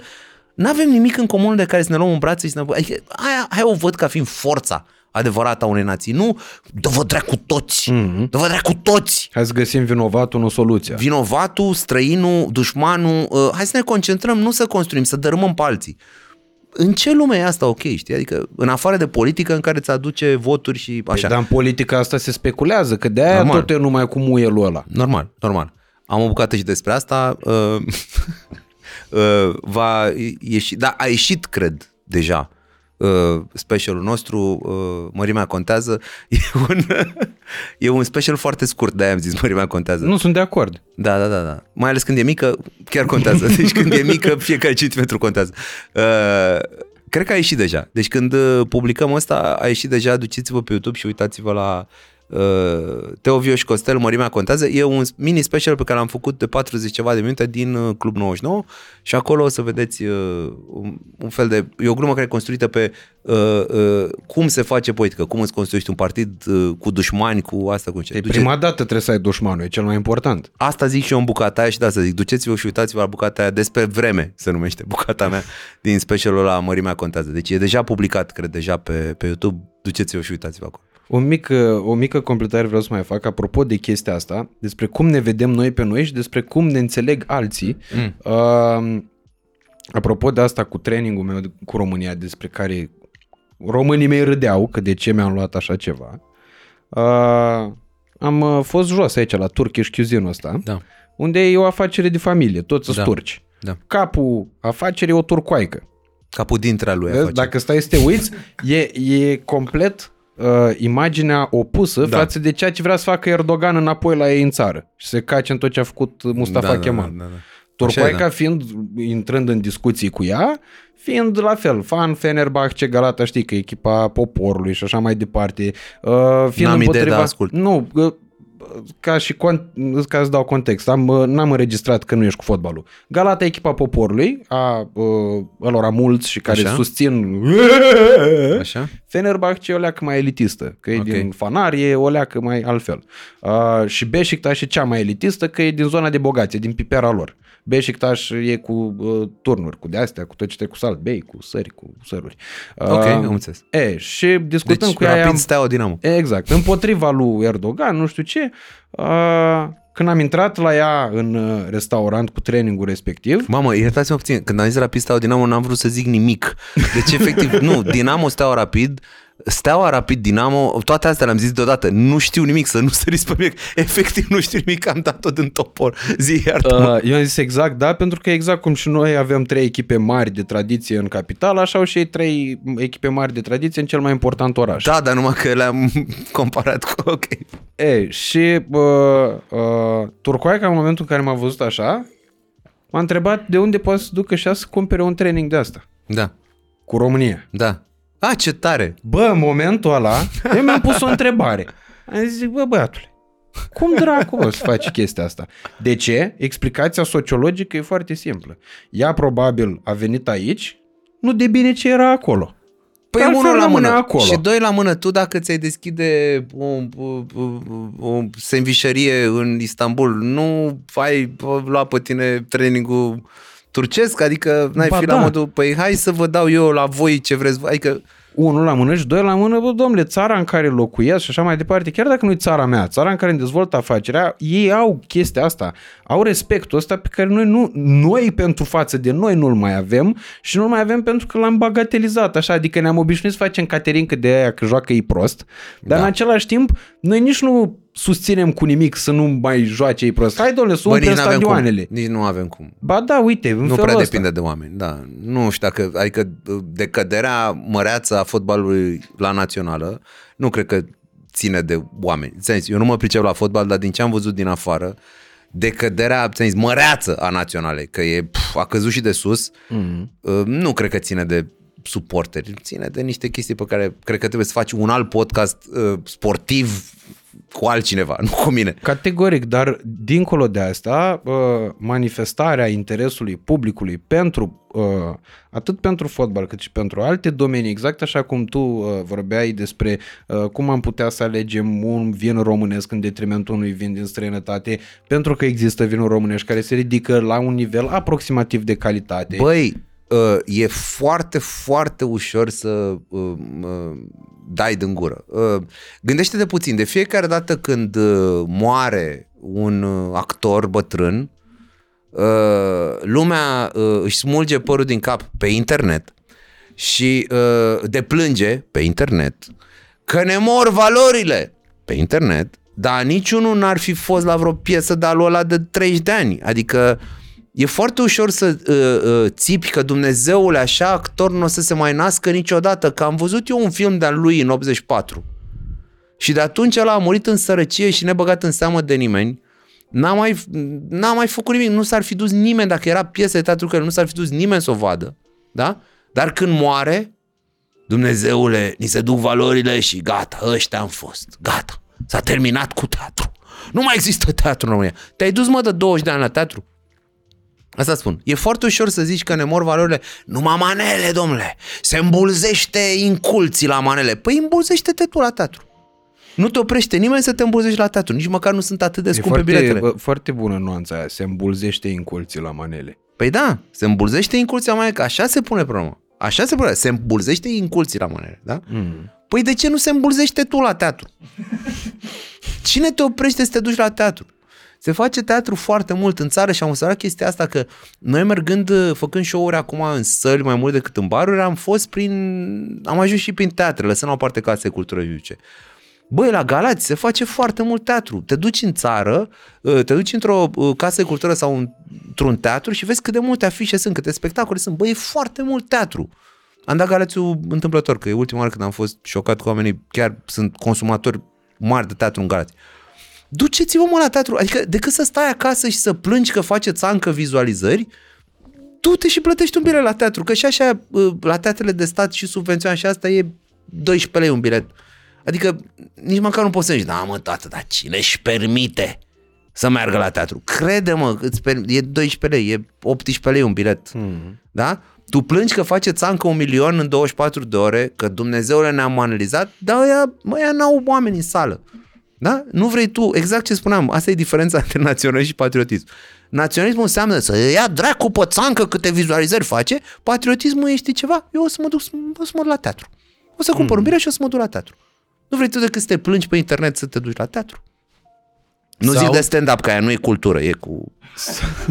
Sau să te duci să plătești un bilet la un film românesc pentru a susține produse din ce nu, în ce că mai e, calitative. e cu înjurături. E cu înjurături. Sau să vă faceți un abonament pe comedybox.ro Până pe 12, uh, până pe 12 decembrie abonamentele sunt uh, la preț Redus, promoțional. 25 de lei pe, pe 3 luni. Pe 3 luni? Pe 3 luni e 25 Uleu. de lei. 25 de lei pe 3 luni, 300 de lei pe an dacă vrei după care abonamentele se transformă, adică după 12 decembrie, 35 de lei pe lună și 350 de lei, uh, nu, 3, ba, 350 de lei pe an. Uh, asta dacă, ca un semn de încredere ăla pe an, că, știi? Mm-hmm. O să avem în fiecare lună cât un special. Deci pornește platforma cu trei specialuri și după aia în fiecare lună este un alt special nou pus acolo, uh, pe lângă toate, toate emisiunile uh, de care ziceam. Uh, plus toate podcasturile uh, se adună acolo. Deci toate podcasturile oamenilor de care am zis, noi, uh, Comics, uh, Maria și Mincu, toate podcasturile se mută pe platformă. Deci dacă aveți abonament pentru 35 de lei pe lună, uh, primiți uh, un special, uh, uh, râs ca prostul, una scurtă și da și nu, plus uh, între show podcast, Maria Mincu podcast, uh, uh, uh, niște oameni podcast, uh, uh, Comics podcast, adică e, pe bune, eu în timp ce vorbesc m-am convins. Îmi vine să fac abonament pe comedybox.ro. Să facem ca la radio local? Comedybox.ro? Da, comedybox.ro. Vis-a-vis de Netflix. Și nu uitați și de concurs, comedybox.ro în secțiunea de comentarii dau 10 abonamente de astea de 25 de lei pe 3 luni dacă vă grăbiți să-mi scrieți în uh, uh, timp util, dacă nu abonamentul de la de 35 de lei pe lună, aia e. Aia e. Uh, și comentariul negativ cu cele mai multe Cel mai aprecieri. creativ, cel mai creativ, Creativ. Cu, cel mai mult, cu cele mai multe aprecieri, da. Da, uh, primește cadou abonament pe un an de zile. Uh, vreau să te întreb ce așteptări ai de la Comedy Box-ul ăsta, uh, cât se poate de sincer, pentru că eu cred că suntem într-o etapă în care totuși există suficient de mult public care începe să înțeleagă că lucrurile bune uh, trebuie plătite. Da. Vor exista și mulți care vor spune, a, nu le mai ajunge la ăștia acum, nu mai, nu mai dă moca pe YouTube, dă ca O să... să mai fie, să știi că o să fie uh, destul de mult pe YouTube. Uh, o să păstrăm un pic, un pic, un pic, un pic o să păstrăm uh, pe YouTube uh, uh, uh, niște episoade de podcast, niște bucăți, o să avem promo foarte multe, o să avem bucăți din uh, special din astea. Uh, deci nu o să dispărem de pe YouTube. În al doilea rând, cu nu le mai ajunge și ăștia vrea numai bani, nu o să dispară niciodată. Există o secțiune de oameni uh, în comentarii care absolut în orice moment uh, se plâng de ceva și nu o să dispară niciodată, să le dea Dumnezeu sănătate, fac engagement. Uh, eu cred uh, în proiectul ăsta pentru că noi uh, uh, am avut uh, multă vreme uh, separat uh, Patreonuri uh, în care oamenii plăteau să vadă niște conținut în plus. Și uh, există în continuare uh, la unii Patreonuri, alții au renunțat la ele, uh, mă uit și în jur, cine mai are Patreonuri, și văd că uh, de multe ori uh, uh, cum să, suma pe care o plătesc oamenii ăia este, uh, cum să spun, mai mare, să zicem, de multe ori de șapte, acești 7 euro uh, pe lună de la Comedy Box. Uh, și ceea ce primesc în schimb este un episod pe lună sau un extra content sau, știi? Pe când, uh, de ce cred eu în asta este că suntem, ți mai multe grupuri, sunt eu, Vioș Costel, Comics, Maria Mincu, niște oameni, Raul Natanticu, suntem mai mulți la oaltă și pentru suma asta de 7 euro primești în fiecare lună conținut filmat extraordinar de bine, în condiții foarte bune, uh, exclusiv pentru platformă, cu toți oamenii ăștia. Adică decât să dai cum, a, cum ați dat la noi, cum ați dat la Maria, cum ați dat la uh, uh, uh, comics. Cum, adică sunt foarte mulți oameni care au dat pe Patreon. 5 euro, 10 euro, au, au, au avut patronuri din astea, foarte mulți oameni și conținutul era uh, destul de strâmt. Nu zic de ei, că și eu am făcut la fel. Dar că acum, pentru o sumă comparabilă, pentru 35 de lei pe lună, sunt specialuri, uh, uh, uh, podcasturi, uh, uh, emisiuni filmate special și adică... Mult eu mai de mult asta- conținut. Da, mult conținut. Pentru o sumă foarte, foarte comparabilă cu ce au dat oamenii pe Patreon pentru un singur om, pentru o singură emisiune, știi? Și de-aia cred că e o propunere, venim spre dumneavoastră, venim în atenția clienților cu o propunere profitabilă. De-aia, de-aia cred în uh, proiectul ăsta. Și cred că pe măsură ce uh, o să se dezvolte și după ce îl lansăm în nicio săptămână de acum, o să vedeți uh, nivelul de calitate și cât conținut e și cred că oamenii o să se convingă singuri. Adică, știi ce vorbeam? Scuze. Ce vorbeam la început de word of mouth? Uh, Eu acum împing, promovez, pompez, dar până la urmă cred că e important ca oamenii să vadă că e acolo ok și să, să se convingă singuri. Categoric, plus că mi se pare foarte important și aspectul ăsta, și anume a faptului că uh, aici e vorba despre faptul că trebuie să ajungă toate aceste produse să coste din multe perspective. În primul și în primul rând că uh, filtrarea publicității uh, în mediul online se va face doar în momentul în care conținutul va deveni, uh, va tinde să devină pay-per-view. Uh, în același timp, astfel se va face diferența între creatorii relevanți și creatorii mai puțin relevanți de conținut.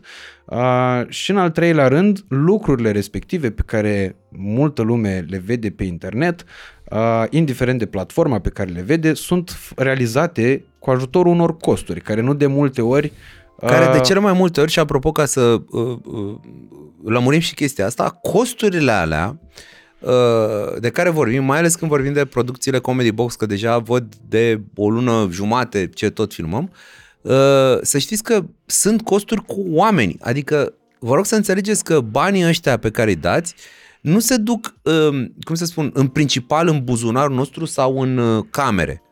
Costurile astea, când m-am uitat la producția acum uh, când am mai filmat, bă, erau 10-12 oameni acolo care trăgeau la producția aia. Adică ce trebuie să înțeleagă oamenii că de multe ori banii ăștia se duc la oameni, sunt pe muncă, sunt pe uh, uh, timpul unor oameni care muncesc pentru chestia Nu e vorba că, ai mă, pui o cameră acolo și gata, mă, ce poate să fie? Nu, sunt oameni. Mm-hmm. Deci din banii ăștia plătim oameni și deci, nu știu, e, pentru mine e destul de important. Și altă șansă, în afară de uh, susținerea directă uh, a publicului prin plata biletului, abonamentului și așa mai departe, uh, pentru amortizarea unor investiții și pentru creșterea investițiilor viitoare, eu nu văd să existe uh, și nu cred că se nu, tâmpit, că ci cred că chiar nu există. Nu, pentru că uh, banii din YouTube, uh, nu știu câte impresii au oamenii despre banii din YouTube, dar nu sunt destui.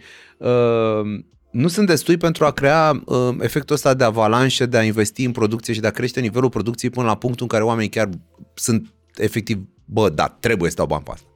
Uh, în YouTube nu prea există chestia asta. E parte din uh, povestea noastră, e parte din uh, motivul pentru care am făcut platforma asta. Tocmai asta a fost. Uh, dar nu puneați pe YouTube uh, gratis și după aia vă dădea YouTube-ul bani. Nu vă mai ajunge banii de la YouTube. Bă, nu ne mai ajunge. Pentru nu, că... și aici pot să o explic eu tehnic, uh, dintr-o perspectivă cât se poate de obiectivă, știind cum monetizează YouTube în funcție de conținut. Dacă da. voi ați fi făcut exclusiv nu știu, dacă tu puneai un special pe săptămână, cum pun eu un episod de podcast pe săptămână, cu siguranță monetizarea era mult mai puternică. În felul în care lucrați voi, pentru că tu n-ai cum să scoți un special pe săptămână. Da. Uh, nu și mai ales atât de lung. At- și atât de lung, exact, pentru că într-un fel se monetizează 3 ore, în da. alt fel se monetizează 40-50 de minute. Da, da. Uh, banii de la YouTube încă nu sunt suficienți. De ce spun că încă? Și nu numai asta, dar evident, e vorba de... va crește și YouTube-ul treaba nu e, asta. Da, dar nu e vorba de asta, e vorba, adică nu numai de asta, nu e vorba, nu e vorba doar de specialuri de YouTube. E vorba de emisiuni. Mm-hmm. Uh, cum e asta, una scurtă, râs ca prostul, unde ai mai mulți oameni, ai o echipă mai mare, că, da, ai nevoie de mai multe resurse acolo, Uh, și tot cu 30 de minute te alegi. Exact, da? da. Deci, banii pe 30 de minute nu acoperă niciun caz cheltuiala de producție și mai ales nu acoperă uh, cum să spun, cheltuiala de producție cu un extra în așa fel încât să uh, uh, investești în producția următoare. Deci, motivul nostru pentru care am făcut uh, uh, platforma asta este ca să generăm destui bani cât să investim în producții viitoare, să putem să creștem tot timpul nivelul de producție. Și deci, oamenii care uh, intră pe platformă, intră acum pe încredere, suntem pe 7 decembrie. Intrați pe încredere. Înțeleg, faceți un salt de încredere, ne dați, uh, cum zice englezul, benefit of the doubt, zice, să ai mă, unii dintre voi, nu toți. Ăștia care vă enervați, vă înțeleg.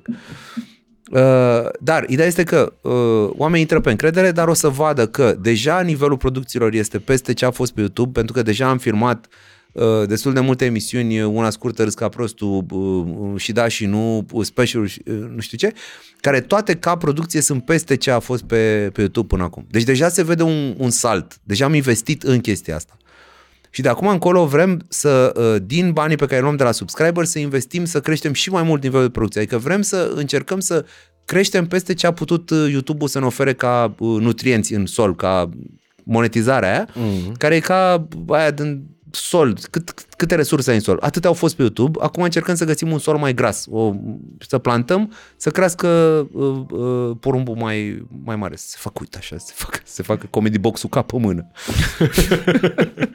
la fel cum și la YouTube, vă recomand cu toată căldura, uh, dacă doriți să nu mai aveți parte de reclamele alea enervante, să vă activați YouTube Premium. Uh, chestiune pe care și eu am făcut-o abia anul acesta, nu din zgârcenie, ci din prostie, adică efectiv eram inapt cu lucrurile astea.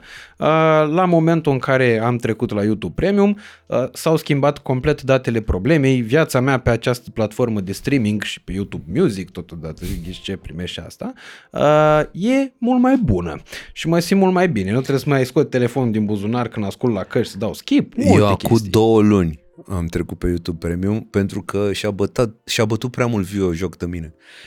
Vio avea YouTube Premium de ceva timp și efectiv nu știu dacă l-au plătit, nu cred că l-au plătit doar pentru mine, dar efectiv își bătea joc de mine când îmi intrau reclame. Deci zice, bă, Viu, hai să-ți arăt o fază. Zice, bă, am intrat reclame. Și bă, ei, prost, ești în care n-ai YouTube Și am, n-am tate, eu, aveam, eu eram șmecher, eu ziceam, eu de la YouTube iau bani, nu dau bani. și la un moment dat am cedat.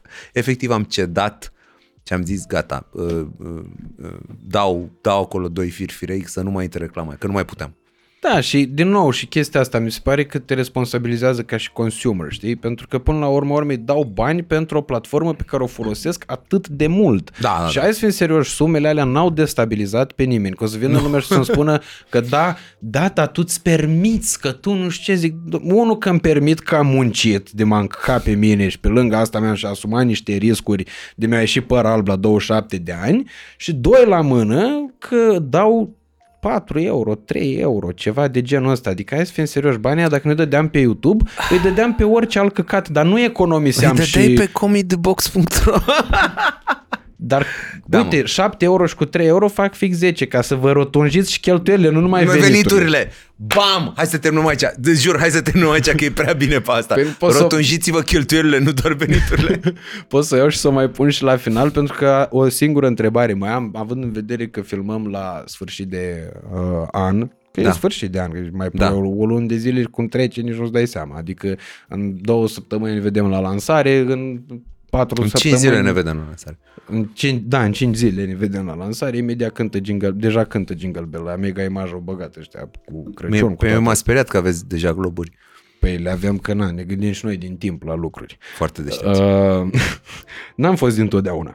Uh, ideea e că uh, e o întrebare care, pe care am adresat-o tuturor invitaților și să, din perioada asta și sunt uh, oarecum uh, și curios de răspunsuri și vreau să văd și de uh, similitudinea lor, care uh, uh, sunt aspectele similare și unde sunt diferențele.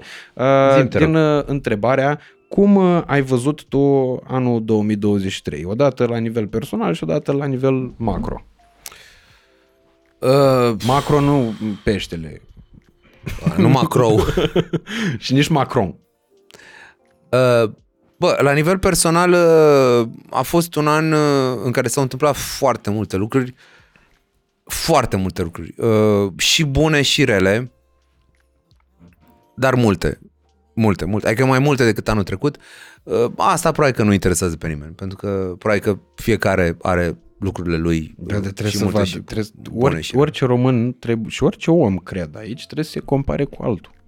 Da, uh, multe lucruri. A fost un an mai activ decât uh, alții, dar asta nu înseamnă neapărat mai bun sau mai rău, doar mai activ.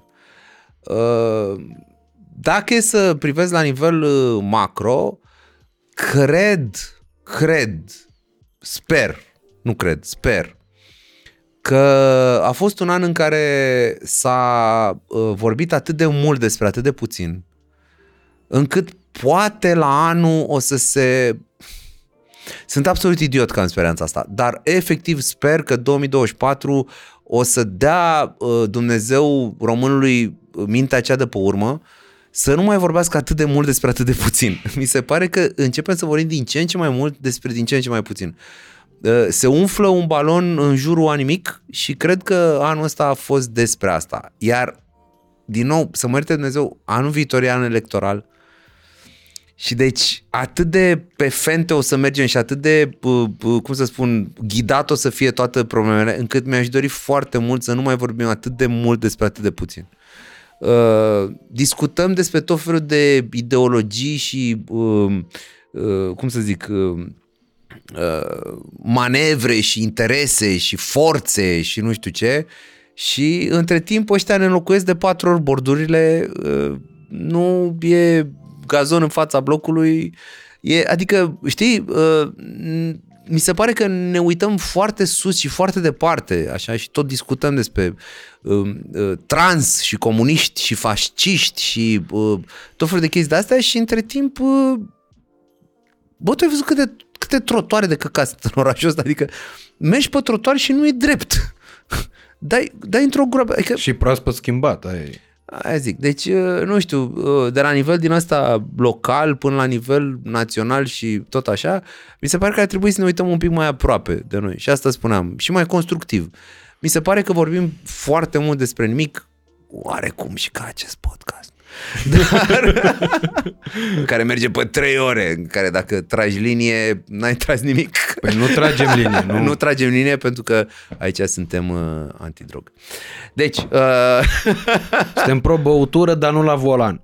da, pentru că n-a condus nicăieri discuția asta. Uh, da, deci asta zic, uh, mi-aș dori foarte mult uh, să văd că vorbim mai puțin despre mai mult. Asta zic, atâta tot. Asta îmi doresc de la anul următor.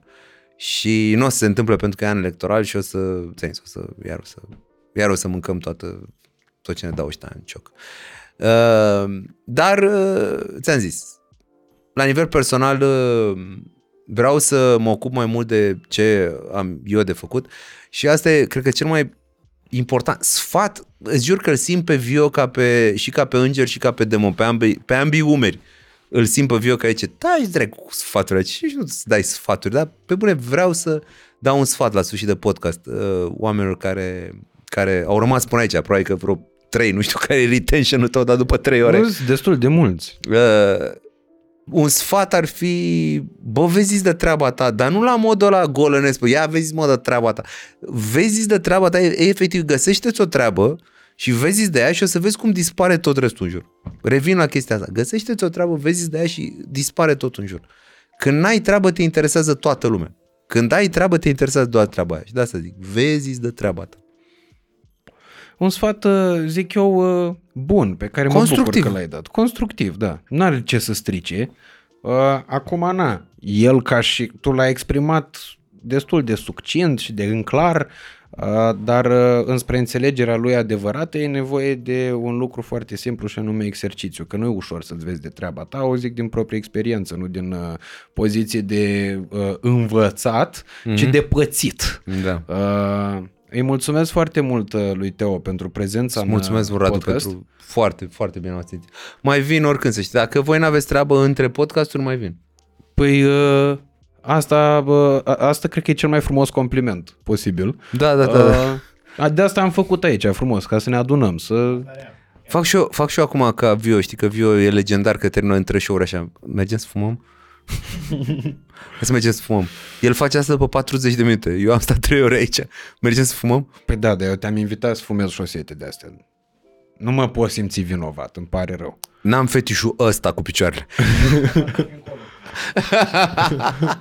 Uh, nu uitați de comedybox.ro, nu uitați de Da. da. concursul pe care l-am pus la bătaie în secțiunea de comentarii. Nu uitați de data de 12 de 12 decembrie când e lansarea comedybox.ro uh, și nu uitați să-l urmăriți uh, pe Teo pe uh, platformele lui de socializare, uh, în special pe Instagram, Insta- acolo Instagram, unde nu mișcă. a- Acolo mă doare, mă doare rău. Mă doare rău. Și pe mine mă doare că am imprimit, deci Instagramul ăla a crescut doar în anul 2018, de atunci a rămas acolo. Am mai crescut puțin că m-am mai scălămbăit eu anul ăsta, dar vă rog eu din suflet, urmăriți-l pe Teo dacă nu mă urmăriți pe mine.